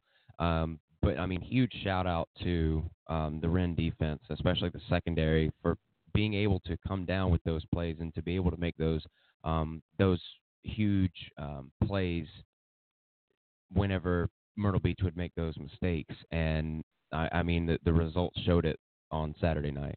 Yeah, no doubt about it. Let's check in real quick. This was an interview from their head coach over there, Wren High School. Coach Tate and I had a chance to talk. Of course, he talked to the rest of the media as well. But I asked him about Coach. Uh, I said, Coach, how about Mr. Owens, what does he mean to you? But before we get to that part of the interview, we will go ahead and play the entire thing here. This is the 4A state champion head coach, uh, Coach Tate, with the Wren Hurricanes.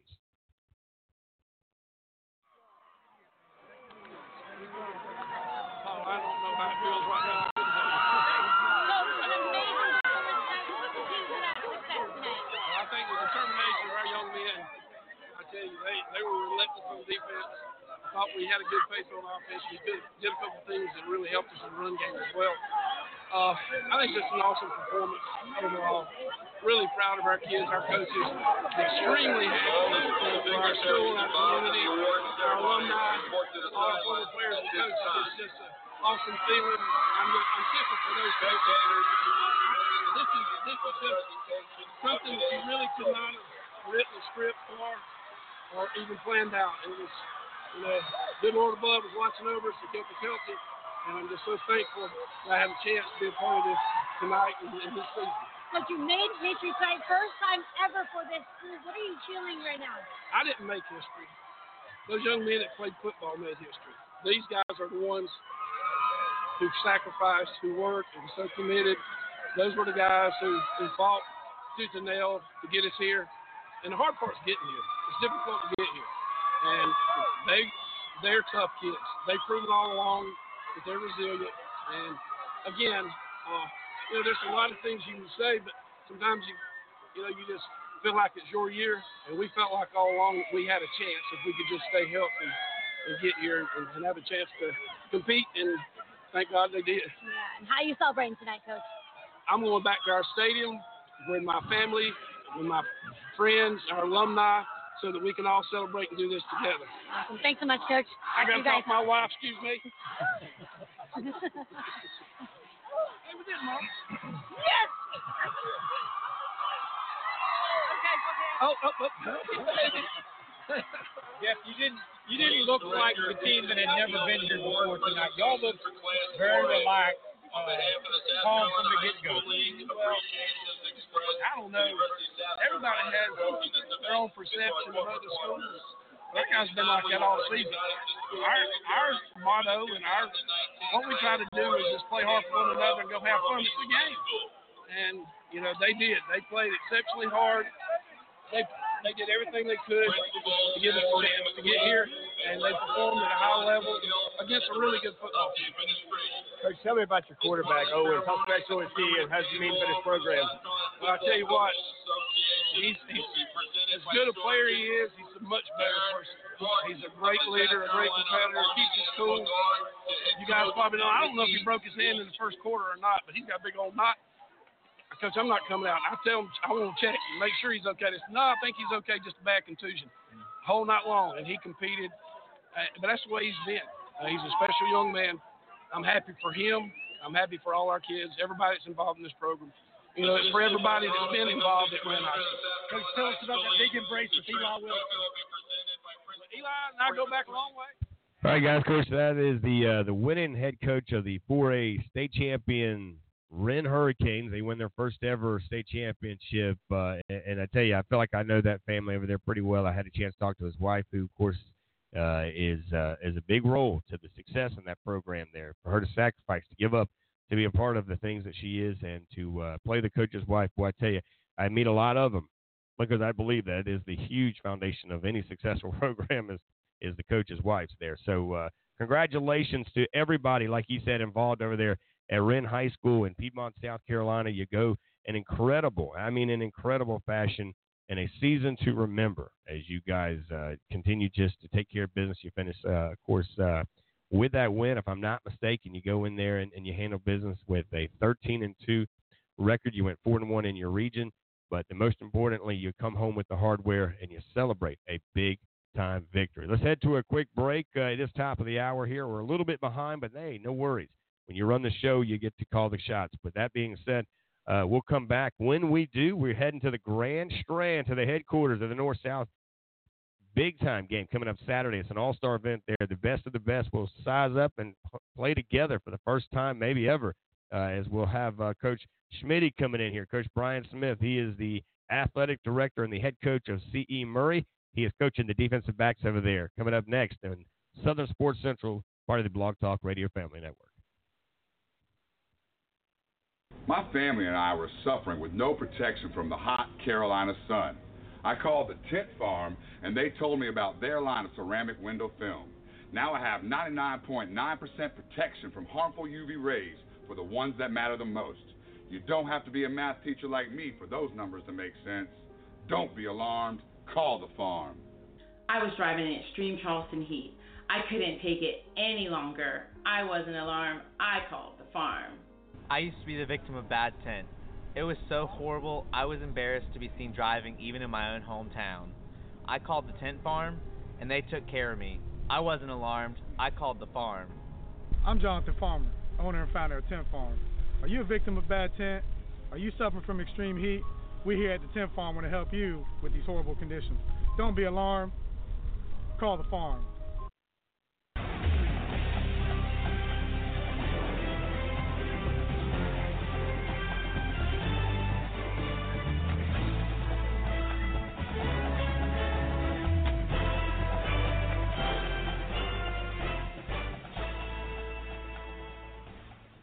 And welcome back, everybody. I'm Richie Altman here live on Southern Sports Central, part of the Blog Talk Radio Network family here. And, uh, of course, we want to uh, thank everybody who's been a part of the uh, all the action with uh, hour number one. Of course, uh, without them, this show, of course, uh, wouldn't be as good. Let's be honest. Jalin Hyatt brings the excitement here to the show every morning here when he joins us here early, 7:14. He jumped in here with us. He's committed to the University of Tennessee. He'll be involved here just minutes away. Of course, he signed and sealed. Well, he'll sign actually. I think uh, the signing day is actually the 18th, is the actual signing day. It's an early signing period. Uh, we're going to talk about that here in just a minute with the coach that we have on the uh, on the um, show coming up now with us. But uh, he'll be down that way, I believe, sometime in the summertime. He said maybe July is when he'll get there. I had a chance to talk to Coach Pruitt on the sideline on Saturday. Man, they're excited about having that young man. So uh, they'll hate to see him go at Dutch Fork, but they'll be excited to see him over in Knoxville. Then at 7:30, we head over to the 4A championship team. That is the Wren Hurricanes in Piedmont, South Carolina. The defensive coach joined us. Josh Abrams talked to us a lot about all the winning and what it took to get there. Of course, the parade that happened when they got back, the festivities before, after, and of course during, and all the fun things that happened in that a four-quarter matchup between the defending state champion Myrtle Beach Seahawks, and they went against a good team, but they were ready, and they of course uh, pulled that one out. 35-23. Not really much of a of a battle because I tell you what, Mr. Owens, he lived up to the hype. Not only did I believe he broke the record in all-time scoring, he hit four touchdowns in doing so. Of course, he ends up uh, going 22 for 37, 306 yards, 51 was his longest pass of the night. So, uh, with that being said, we thank those guys for joining us in hour number one. And we start off hour number two up there on the Grand Strand in my hometown, up in Myrtle Beach, South Carolina, with Coach Smitty. Coach uh, Brian Smith is the athletic director. He's the head football coach, but this week and this weekend he'll coach the best of the best when it comes to defensive backs over there at the North South game. Coach Smitty, thanks for hanging out with us, buddy. Thanks, guys, for having us on. But I'm actually the defensive line coach this week, and uh, right Oh. now, me and Coach Stog, Coach Stogner, the defensive coordinator at Chapin, are headed to practice, and uh, we're we're excited. Man, I tell you what, I got two coaches in here with us, rolling deep to the show. You guys must have left breakfast just moments ago. Is that what happened? We did. Uh, the guys ate breakfast a little while ago. We're going to start practice here at nine o'clock and try to get after it. We got a very talented group of guys out here. I think one of the most talented groups of players in North South history. Yeah, we actually had one of your guys that you're going to be coaching up a little bit here. Brandon Johnson committed to Navy with us here on the air Thursday. Uh, and uh, he had mentioned to me he's excited to go uh, play with a lot of the guys that he's played against for so long, he's read about for so long. But he also talked to me off the air about getting a chance to, to work uh, with some new coaches and new opportunities to grow a little bit, just to hear it from a different angle. Of course, uh, your name came up there, Coach, because he knows you come in here and contribute to Southern Sports Central on a regular basis. Of course, we talk over there on JB Show on SC Varsity as well. But uh, talk to us about some of these guys. Who are some of the guys, or maybe all the guys that you're looking forward to working with that you've read about, you've heard about us on on different shows like this one or JB shows? Right. Well, again, we- we're we got a talented team. There's so many guys this year that are moving on to play at the next level. Our defensive line, we have, uh, like you said, Brendan Johnson going to Navy. Well, his counterpart, Emmanuel Johnson, is also with us, and I heard he's uh, going to Georgia Tech, so that that's awesome. And then Garrett Hike of Chapin's going to be headed to William and Mary. Brandon Wilson from Battery Creek, another defensive end, is headed to Georgia Southern. So we got some uh, talented fellas on that front line. Uh, our quarterback will be Mr. Tyler Olenchuk, coming off a state championship, along with Jai Toland of Gilbert, two very talented quarterbacks. And uh, we're looking forward to, you know, like I said, seeing those guys on the field here today and throughout the week. Wide receiver wise, uh, you know, you got some talented guys out here as well with uh, Rakeem White from Bluffton and uh, Jacob Quillen from Wilson High School, Mike Jones from Swansea. I mean, you're talking all those guys are six three or taller and can go get the ball. then you got guys like uh, Ace Sanders, I call him, from Airport High School, very fast and lightning fast, and Devontae Allen from Marion, another lightning fast player that we look forward to seeing.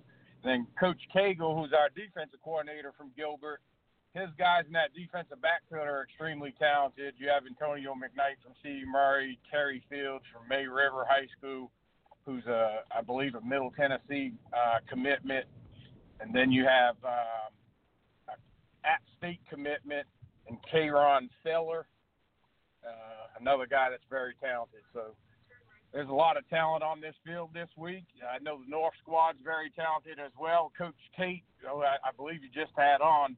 Coach Tate's coaching the North squad. He's their offensive coordinator, so it should it should be a fun week. Man, I tell you a lot of talent not only on the roster but on the coaching tree as well. And I know Summerville's got over there, Brody Hopkins, one of the big, tall receivers, kind of a kid who's going to go play baseball.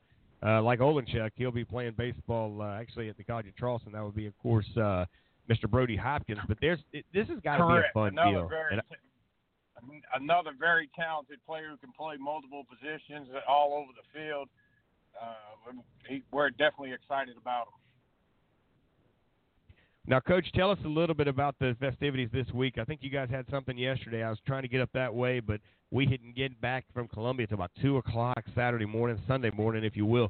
Uh, but I guess things kind of kicked off yesterday. All the cats coming into campus, you guys getting uh, comfortable, getting them, I guess, situated in the rooms and making sure that they understood the rules and regulations for what you expect out of them. But what is practice, the schedule this week, and uh, tell us about the big game coming up on uh, on Saturday. And I'm hoping I'm going to get you three or four times this week to kind of recap us and update us on what's happening up there on this big week.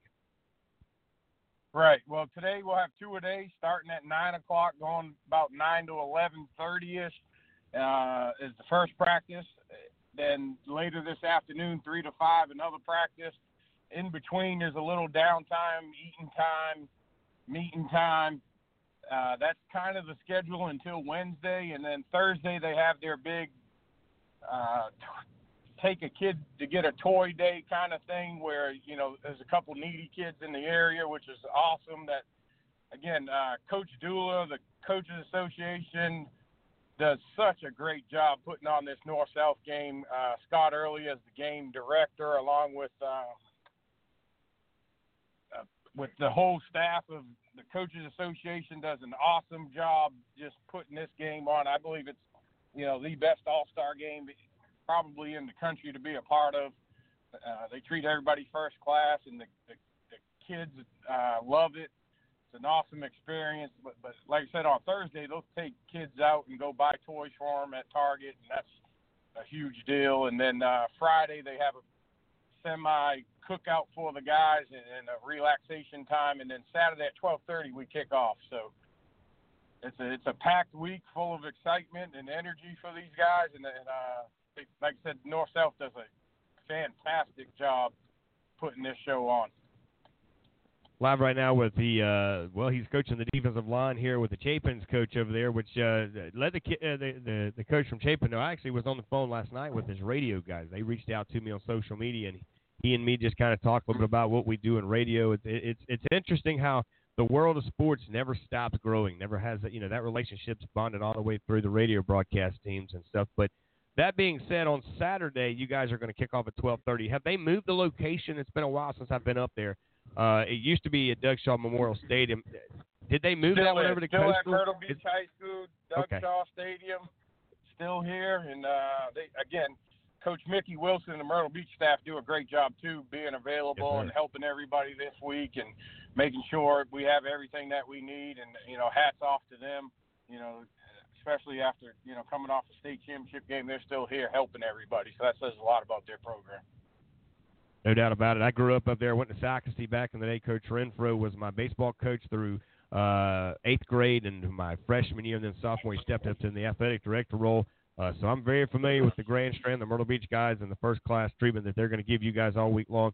Uh, before I get you out here, I know you got to get out in the car and go coach these kids up a little bit. You saw the championship games on Saturday and Friday. Uh, just from your a- athletic director role, your head coach football, you've seen a lot of these cats uh, all season long. What did you take out of the, the weekend of champions and, and seeing what happened on Friday and Saturday? Well, it was a great weekend, like I expected, and I think I pretty much had them all covered, except for I, I thought Saluda Barnwell would have been a little bit more competitive than what it was, but Noah Bell had a day to remember and uh, just tore it up, and that, that's awesome for that kid in that community. Uh, you know, hats off to them. They, they definitely showed out, and uh, all the games were, I think, fantastic games, and uh, you know, it, it was much to be expected. I mean, that Dutch Fork Dorman game, I think, is an all-time classic again. So that's the second time in three years we've been lucky enough to see that uh, matchup between two powerhouses, and it, and it was. It was two powerhouses going at it. It was a, fun game to watch as a coach and, and as a fan. It was entertaining, back and forth. So that's what you want to see. But I, I guess the main theme of the week is quarterbacks. I mean, there were some dynamic quarterbacks in all the game. You mentioned the kid at Wren. Uh, wow, what a game he had. You had the kid at Chapman put on a show. Then you had Noah Bell again with Saluda put on a show, and then Bubba Elliott in the one A game. You know that kid doesn't get enough credit either for Green Sea Floyd. He he won back to back state championships, and uh, I know uh, some news outlets call him the race car driver. Well, he's fast like a race car driver, that's for sure. And uh, he led Green Sea to back to back state titles, and that's awesome for that community as well. So, you know, it was interesting too to see a lot of first time and a long time champions. You know, Wren, Saluda, uh, both won championships. You know, for the first time in a long time. So that, that's great to see for high school athletics in the state of South Carolina that you know two new schools won a state championship this week. No doubt about it, Coach. As always, we appreciate what you are and what you do for the communities that you're in and everywhere that you just seem to travel. You have a huge effect on the young athletes around you. So we greatly appreciate your time and, and the energy that you give and all that you do here uh, on our show. I know Jim Baxter, when uh, you help him out, you do the same for him, and we appreciate all the, the time and energy, man, because it seems like, uh, again, football is a time that you used to sleep, you used to stop, you used to have one of those moments where you could go do something different. But if you're not getting ready for the next season, the next game, uh, you kind of fall behind pretty quickly here. Uh, the last final thing I'm going to ask you this is about the transfer portal.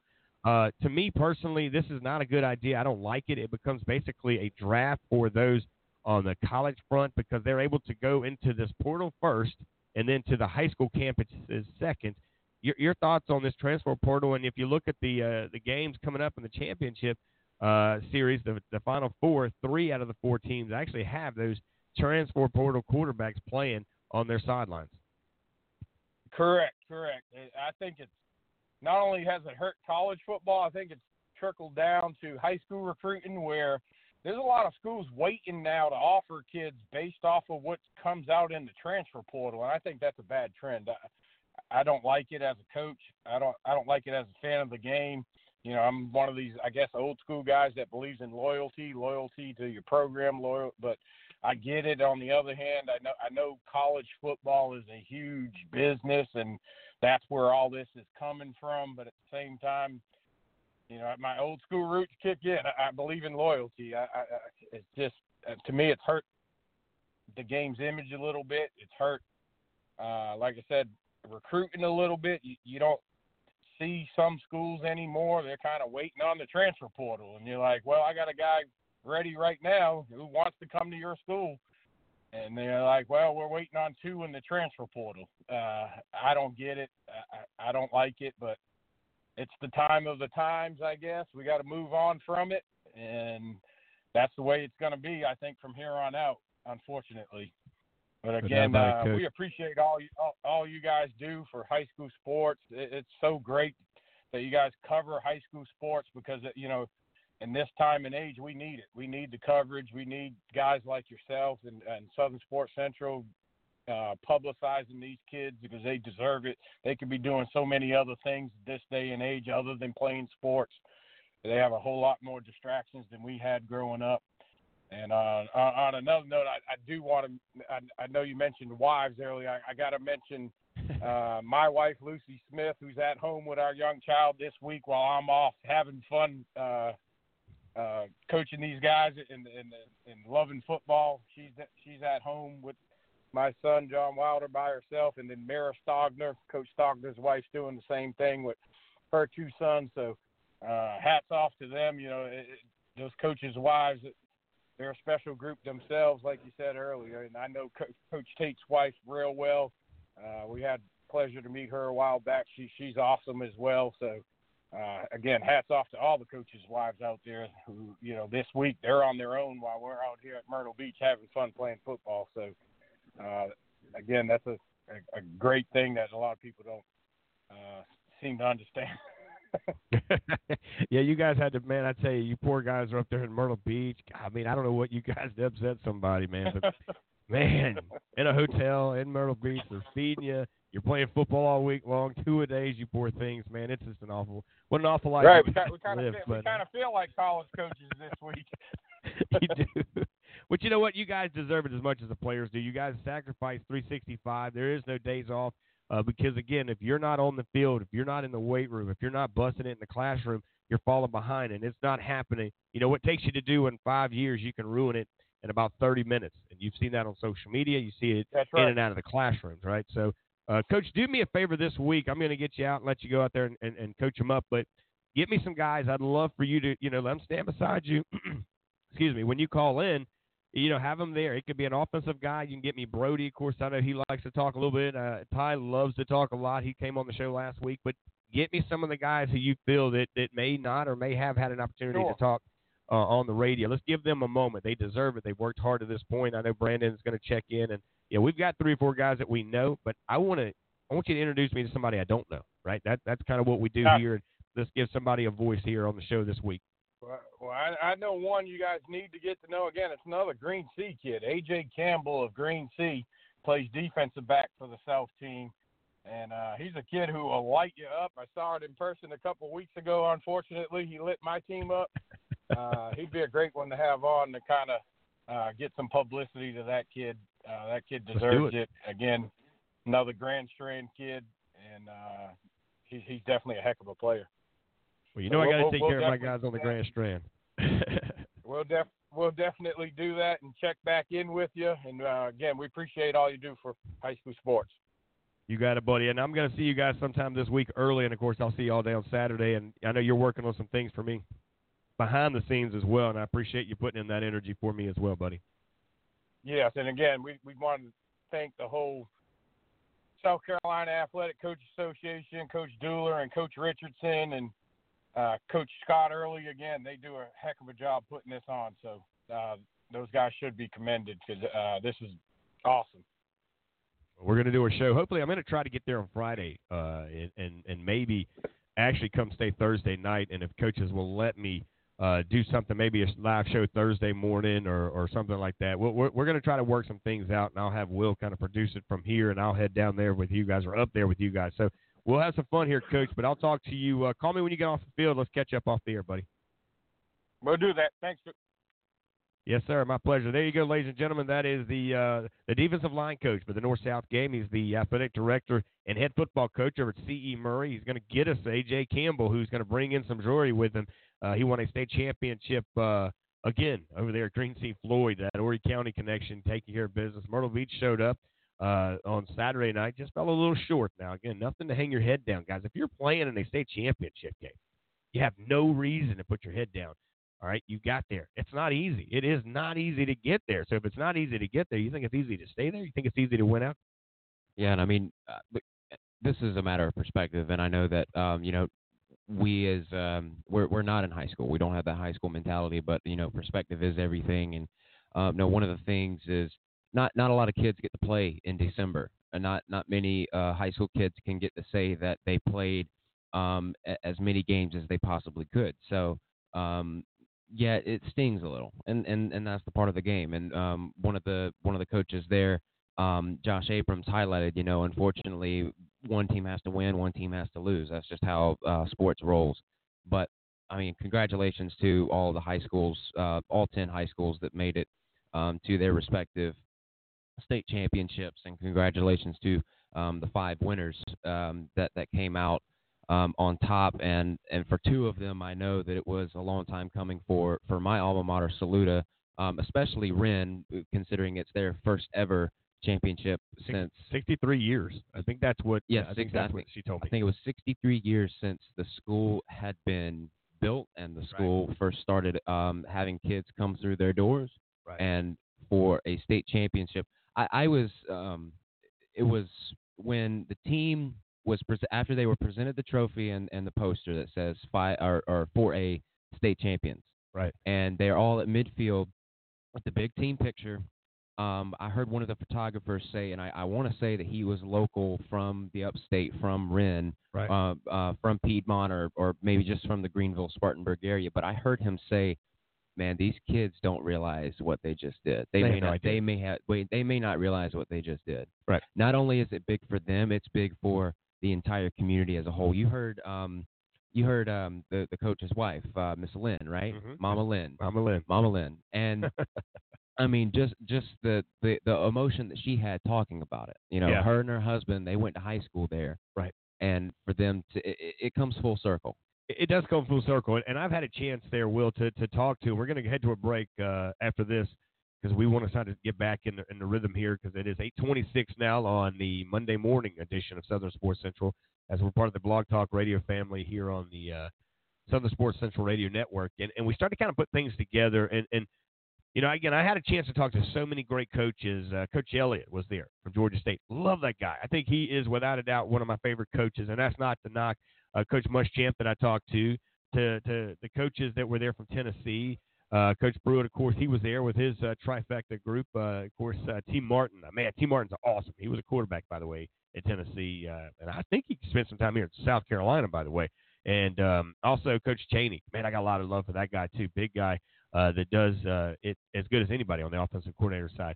Um, but South Carolina State had coaches there, you know, and, and I got a chance to talk to them. There was a lot of other schools that were around. I don't want to start naming schools because I'm going to miss somebody, but it was a lot of fun meeting, greeting, shaking hands with so many people in the press box to go down to the football field that you're around people. But then you get a chance to run into guys that do what we do. And, and I've socially talked to them through media, through the Twitter world, and I, you know I know who they are on their little meme or whatever it is they've got, but we have never really had a conversation. And they would walk up and they looked at our badge and they walked and said, "Richie, man, it's good to finally meet you." So we had that conversation, and it's a gain of respect for one another automatically. Yeah, and and it's great to to have to be able to have that experience. You know, of course, um, you know, my my youth and my enthusiasm uh, was highlighted by one of the um by one of the guys that we met, uh, Cole. I, I would need to look at his uh, last Cole name. Bryson. Cole Bryson, yeah, Yeah. Cole Bryson. Uh, he is uh, part of the ESPN Upstate uh, family. He's the voice of I think it's Burns, Burns High School, yep. Yeah, and uh, unfortunately he had to leave to go uh, go to Charlotte to cover the ACC championship. But Right. man, um, it, it was shortly after we got home, and it was very early Sunday morning when Right. we got back, and he he messaged me, and it was just like you know, uh, like keep keep it up with your your enthusiasm and and just your um your drive to be able to uh, or to want to do Right. what we do, um, and and that That that, I, I felt that, yeah, Yeah. I felt that. What's the the fun thing with Cole now? He used to be with the Upstate Prep guys. Those are the guys that have four different high schools under their umbrella, and they go Mhm. around and do things. And he was a sophomore in high school when I met him. So Somerville was hosting uh, the playoffs back in uh, 2012. We had won the 600 that year. He comes in with Boiling Springs as uh, he went to high school at Boiling Springs, but he was I think a sideline guy. I don't know if he was on, up in the booth or not, but either way, he was working his way through. He finishes that deal at Boiling Springs. He goes to North Greenville College where he meets his bride now, as soon to be bride. He's engaged now. Uh, he's all grown up now. He's graduated college. He's working uh, for ESPN up in the upstate.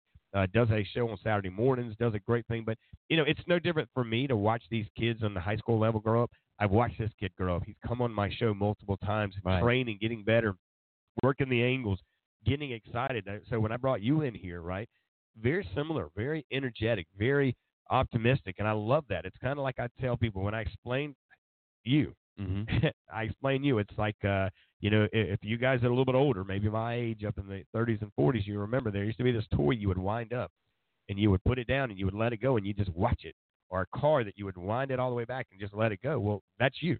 you just have to direct that energy, and that's not a bad course, thing, yeah. brother. That's it's not a knock to you because I, I can I can work with energy. I can't work with laziness. Of course. And I've had a lot of laziness on this show. I've had a lot of people come in here. They want to be great, but you don't want to take. You don't do what it takes to be great, right?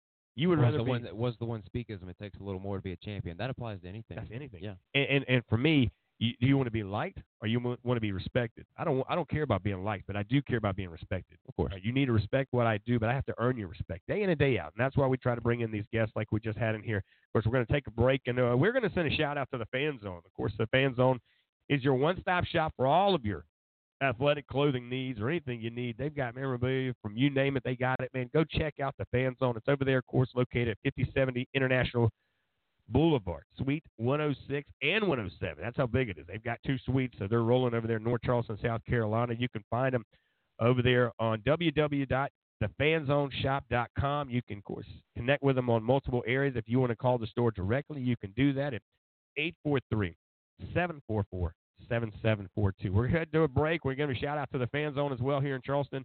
They do a lot of stuff for a lot of people here in the area, and we greatly appreciate their attention here on our show. You're listening to Southern Sports Central Monday morning edition right here on Blog Talk Radio.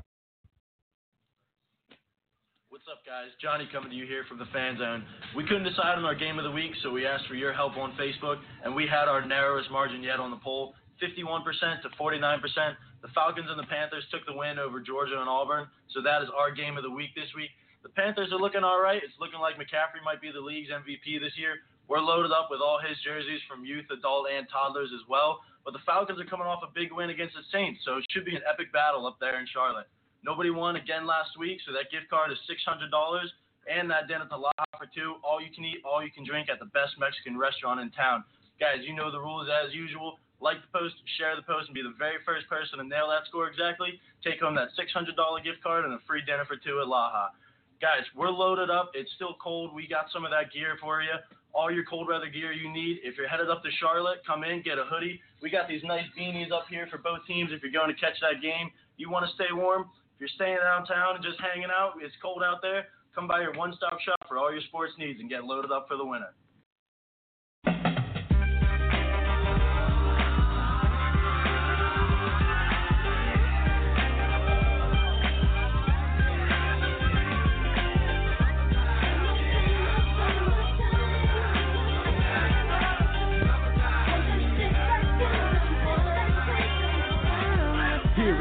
Here it is, a groove slightly transformed. Just a bit of a break from the norm.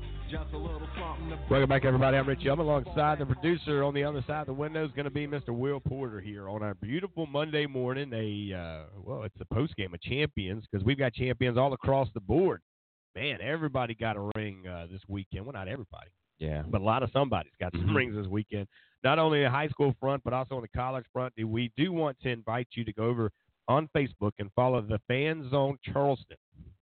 Great opportunities to win a lot of things, to be a part of things. You can shop online with them, get all your Christmas needs as the holidays are, are, are upon us here, and, and Christmas there are only days, weeks away here. So uh, go there and check them out. And uh, when you get in the front door over there, ask for Luke. Tell him Southern Sports Central sent you, and uh, just let him know you heard about him right here on our show here this morning. As uh, we're going to bring these guys in the fold on a full round here. But uh, again, well, so much to talk about, so much to get into here this Oh, yeah. morning. But Oh, yeah. yeah, what what a great weekend of champions it was. We do want to one more time give a, a shout out to Wren Hurricanes. They win their game 35-23. That was the nightcap. The middle of the game, the middle of the week, or I'd say the second game was uh, man the, the, the Chapman Chapman. Panthers.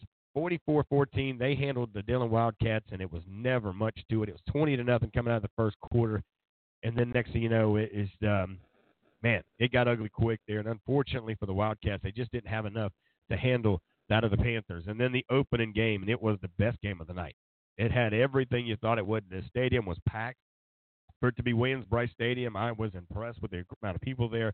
The press box was loaded full of everybody and somebody's sidelines was loaded. I mean, it looked as if you would see uh, maybe not a Power Five game, but definitely uh, a college football environment because they had game changers and players all over the field. They have guys that are going to Division One Power Five schools and other schools across the country. And I tell you, it was loud. It was loud because tho- those parents they they showed up and they they wanted to be heard. And of course, Um, like we we mentioned before here, um, you know, Dorman was Dorman's a team that was not so much. Uh, we and we we say that we say this because we didn't uh, originally look at them as much as we did Dutch Fork because we saw Dutch Fork firsthand at the Fort Dorchester game and how they handled them.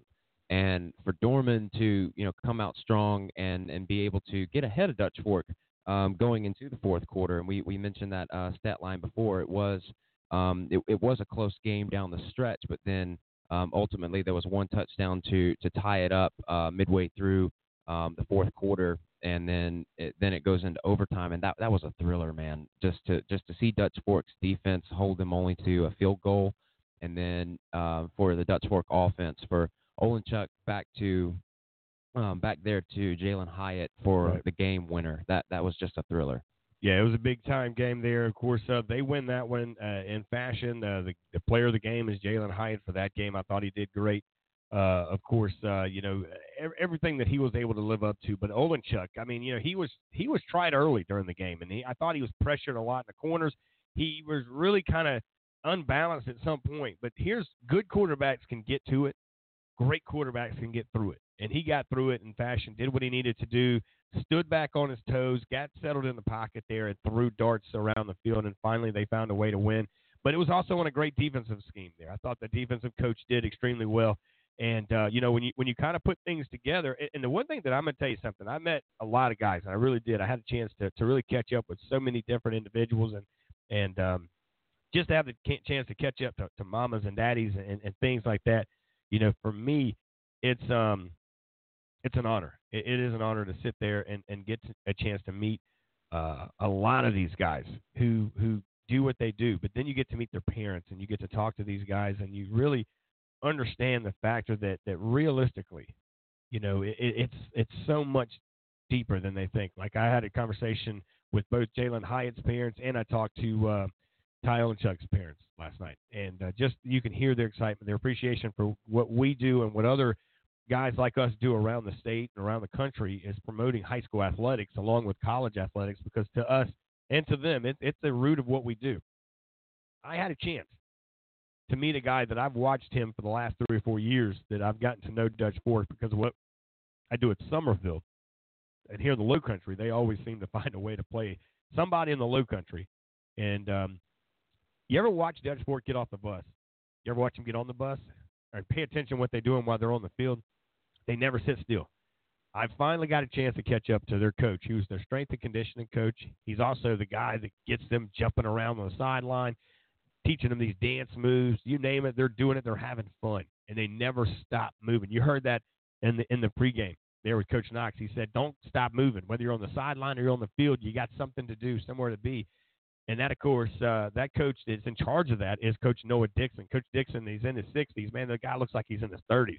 But um, what a great five-star coach there. And and I know that Coach Knotts is the winning coach. He's the head coach, but he would tell you the same thing. Coach Call tells you the same thing. Without these coaches under them, like we talk about the wives but are the head coaches, the assistant coaches on that roster, on that staff for these guys, man, that's what makes these guys as good as they are. You can't be everywhere. And if you're a micromanaging kind of guy, and I get some would say some are, some aren't, you still got to have a little faith in the program and the process. And I think he does a great job. And we're actually going to have Coach Dixon join us hopefully either tomorrow or Wednesday.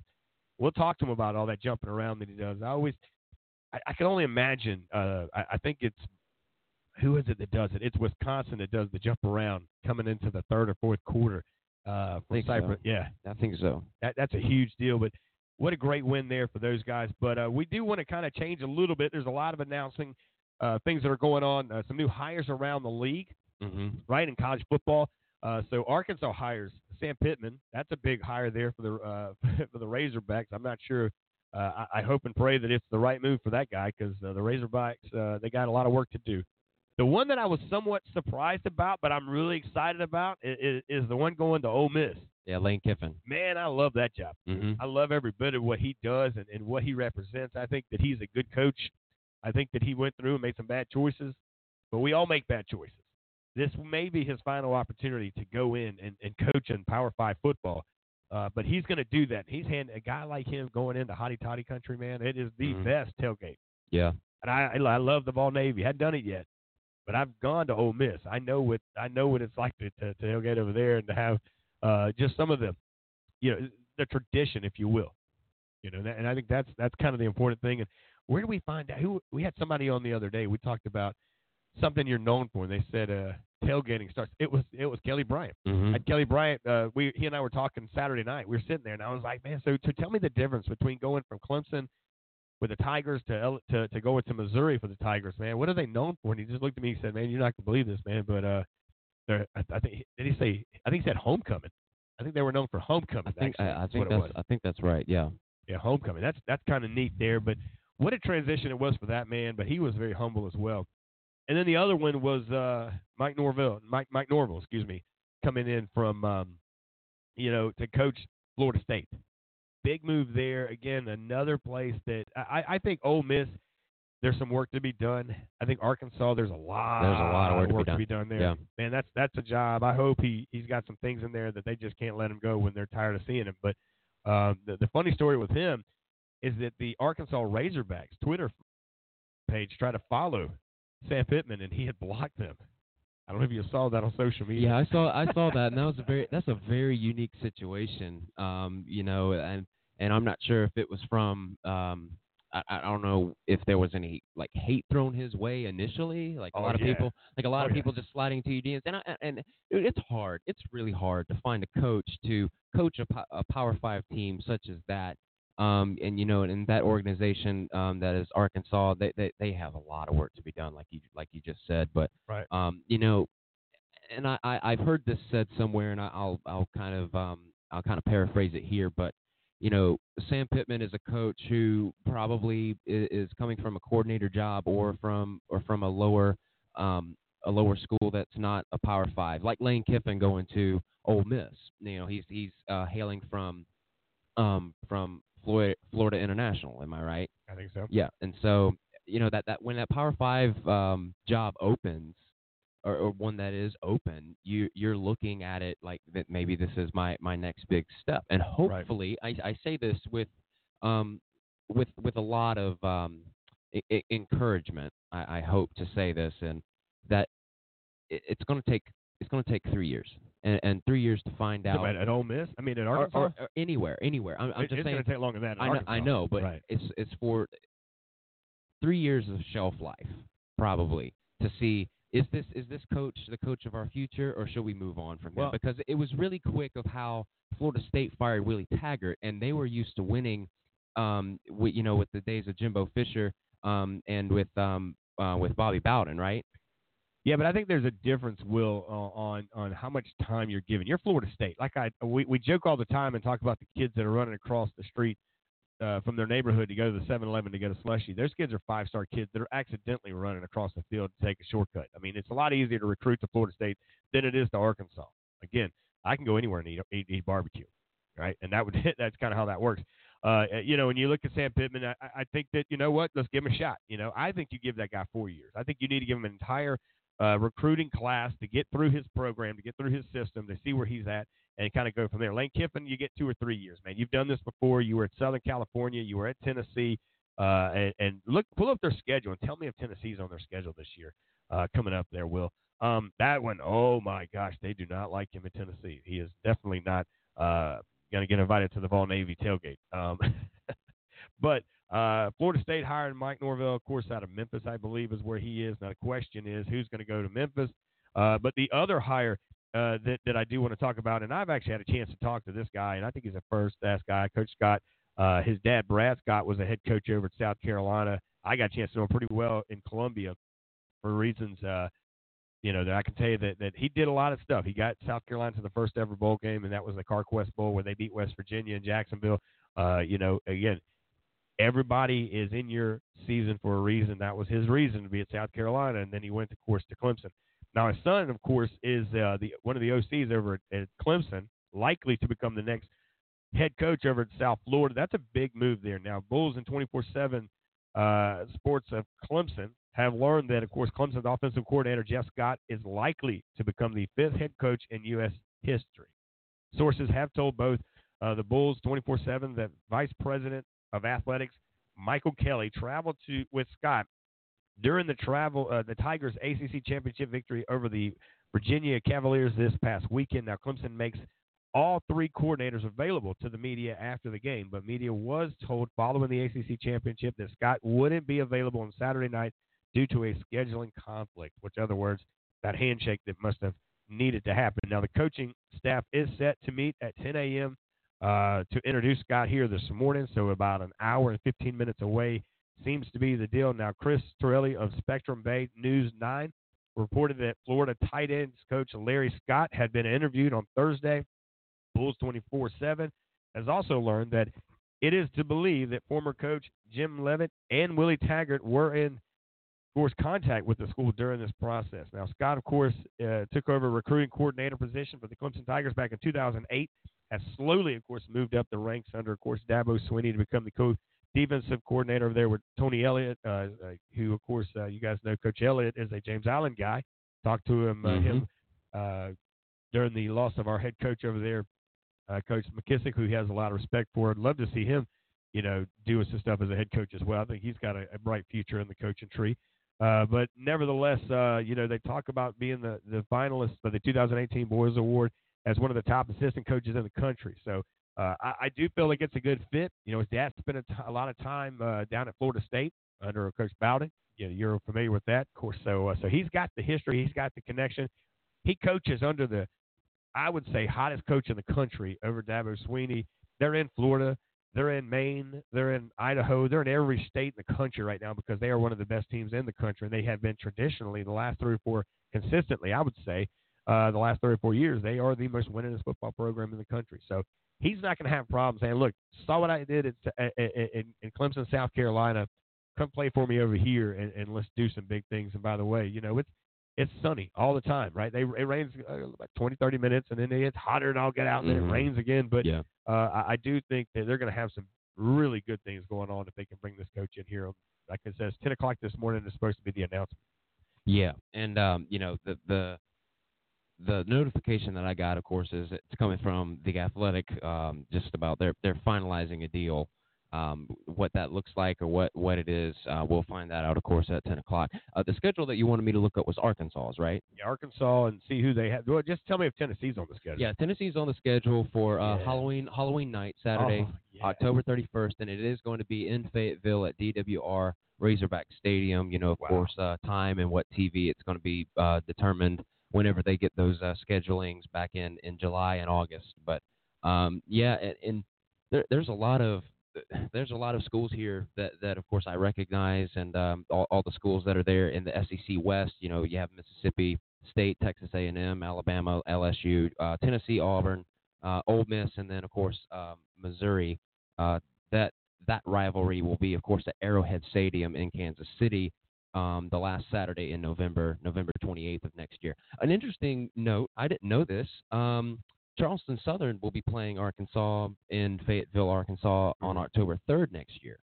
Um, and you know, Charleston Southern, of course, is uh, getting that exposure. They they played South Carolina um, earlier this year. I think last year they went to Florida um, and played in, down there in Gainesville. Um, just a, just a little quick shout out to uh, Charleston Southern while we're here um, in the Low Country.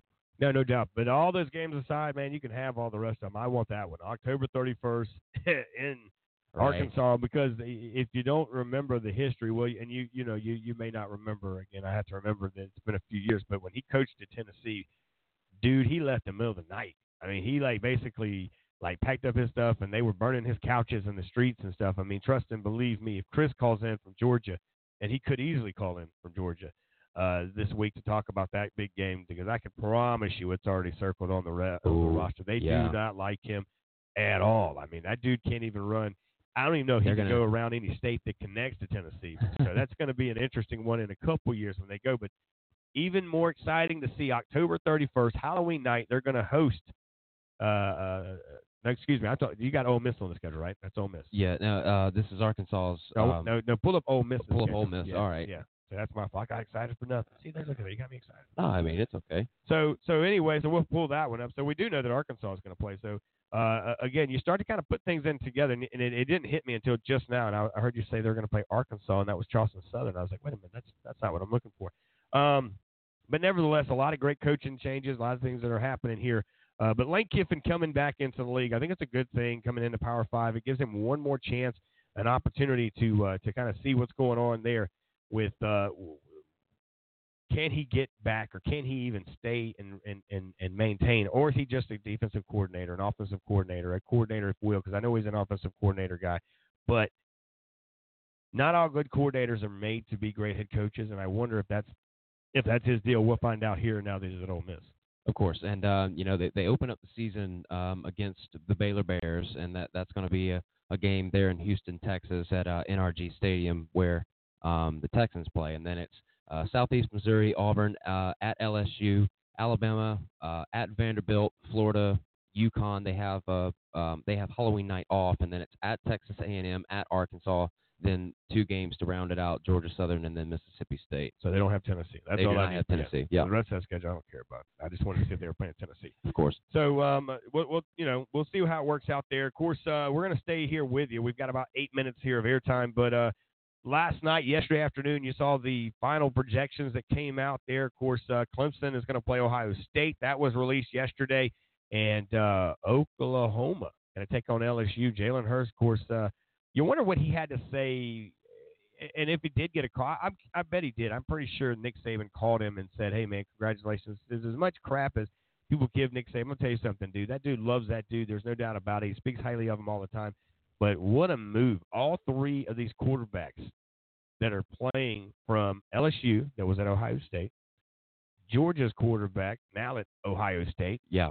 and of course uh, Jalen Hurts, who's at Oklahoma, part of this transfer portal, is now hanging out in uh, o- Oklahoma that was at Alabama. Yeah, and um, and something that uh, ESPN put out last night is that he's going to be the first uh, player in the college football uh, playoff era to play for two different schools um, in the college football playoff, that being Alabama and uh, now Oklahoma. And I mean, it's so it's incredible to see this because um, you know Justin Fields was a quarterback at Georgia. He transfers to Ohio State, and he's in. Georgia's out, and then you have um, Jalen um, Jalen Hurts, who he's a, he was a quarterback at Alabama, transferred to Oklahoma. Now he's in, and Alabama's out. It, it was just it was a very unique uh, play on words. So, um, but the, the schedule is going to go um, the the fourth Saturday. I think it's December twenty eighth. 28th. Yes, Yep. December twenty eighth at four o'clock. It's going to be uh, LSU against Oklahoma, and that that game is uh, that game is going to be the Peach Bowl, and then the Fiesta Bowl is Ohio State Clemson, and that one is going to uh, kickoff time is at eight o'clock. So, uh, and then the New Year's Six uh, bowls um, have been announced too. Uh, the Rose Bowl is going to feature Oregon and Wisconsin. The Cotton Bowl, Penn State and Memphis. Uh, the Sugar Bowl is Georgia and Baylor, and then the Orange Bowl, Florida and Virginia. I, I do want to say this. I do believe that the college football playoff got it right because you have four teams, four champions of their conference, of a Power Five conference, and uh, unfortunately, again, the Pac-12 is being left out because Well, they're not any good. Yeah, and, and, and I mean, but neither neither simple. is the ACC. But yeah, I get it. Well, we'll see, and then the, we can make another another case about the ACC. But uh, at the championship games um, on Saturday, um, we were we were of course in Williams-Brice. I was reading an article um, just talking about how uh, the Pac-12 hasn't really uh, changed much of their schedule because you know all all these teams they play each other, and whenever you play each other, you don't really get a chance to um, have an eventual uh, champion come out because you have the the opportunity to to beat each other. And I mean, uh, Utah had a chance to to make its case known last night or, or on Friday night to um, be a Pac-12 champion, and of course it didn't happen. The Oregon Ducks happened, and and then so you eliminate. Yeah, the Oregon Ducks are are um, are champions in the Pac-12. There are only two losses coming from Auburn at the beginning of the season and uh, to an Sorry, unranked USC. And so, and, and you put you put all of that into account, and, and that's what I mean by eating each other up because it, it it's just But the Big 12 does it too, though. right. I mean, But- I, and and see, and- but see, Big Twelve they have it where you have the or, or and even the Big Ten too. But the Big Ten and the Big Twelve they have their East and they have their West, or at least the Big the Big Ten. yeah, does. but they still play each other though. I mean, I, look, you're not going to. I've been covering this thing a long time. Yeah, it's a very- I, I never have. You got to give me more than two teams. Year Right. after year, the Pac-12 never has more than two kid teams, and and and again, I, I get the argument, and I, and I heard last night UNC's co- coach come in here, and and and you're going to ask him. So, do you think that uh, the ACC's are they that good, or is Clemson going to be that much better? Well, what do you think he's going to say? We, he's representation of the ACC. What is he going to say? Oh man, the ACC's we're awful. God, we're just we're not very good. We're we're just not good. I got 11 guys on the offense, 11 guys on the defense. Uh, I'm out. You know, no, he's not going to do that. He's going to be the cheerleader, the spokesman for the ACC. Now, you look at the historical damn playing the state of South Carolina because they haven't beat South Carolina, be it the Gamecocks or the Tigers, in a long time. It just hasn't happened.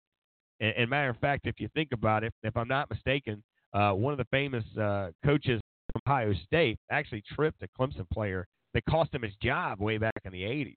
Uh, so uh, you, you start to think of it, and that's a, probably a, a good deal here. But this is not the same Ohio State team that they've seen in the past. I think Fields is a lot better. I think this defensive squad's a lot faster. They're a lot more grittier. So you could easily see this thing kind of maybe going another way. But until Ohio State shows me something different, again, they played way too close to some of these teams this year. I'm still not sold on. I, I thought Wisconsin, by the way, had a chance to win that game. They just didn't finish.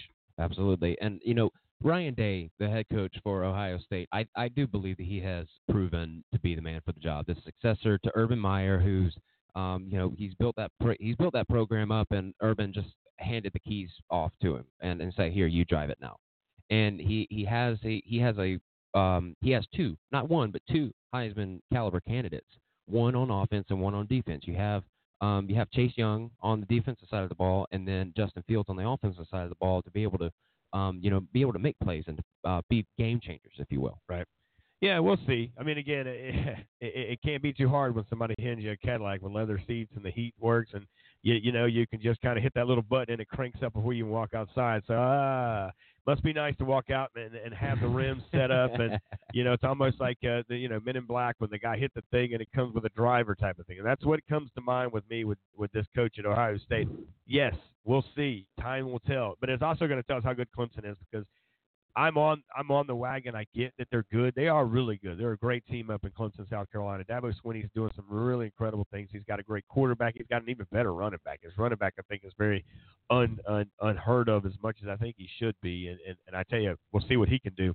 Yeah, e- e- e- I think Etienne's probably um, one at, one of the at least at least for me, if, if an NFL team is looking for a running back this year, I think he's probably the first person to look at, if not the second, because you have Jonathan Taylor from Wisconsin. You got a lot. You got a, you got a handful of guys. Oh, Uh, yeah. so we'll see. But again, the, the thing that knocks him is how good is the defense that he's gone against. I mean, you hear this in high school football from two A and three A. I mean, you, you you don't want to give certain kids credit, but they still have to play the game. They still have to go against it. But but we'll, we'll see. You know, again, we'll, we'll, we'll wait and see. And, and the proof is in the pudding, man. He's the only coach I know that started number one and fell to number three and went undefeated. So I mean, he said it yesterday in his historical motivational speeches, and he's one of the greatest. And, and I'm telling you, man, if I if my grandma's on Man, the edge of the cliff, get ready to jump, dude. Dabo, I need you, dude. Get Granny off the ledge, bro. She's about to jump in the river. Man, his his sarcasm is great. I, I watched it too, and I, I I absolutely loved it. Um, you know, and, and I don't I don't really think that he's um upset at it. Of course, of course, Ah. of course, you've got to be a little bit salty.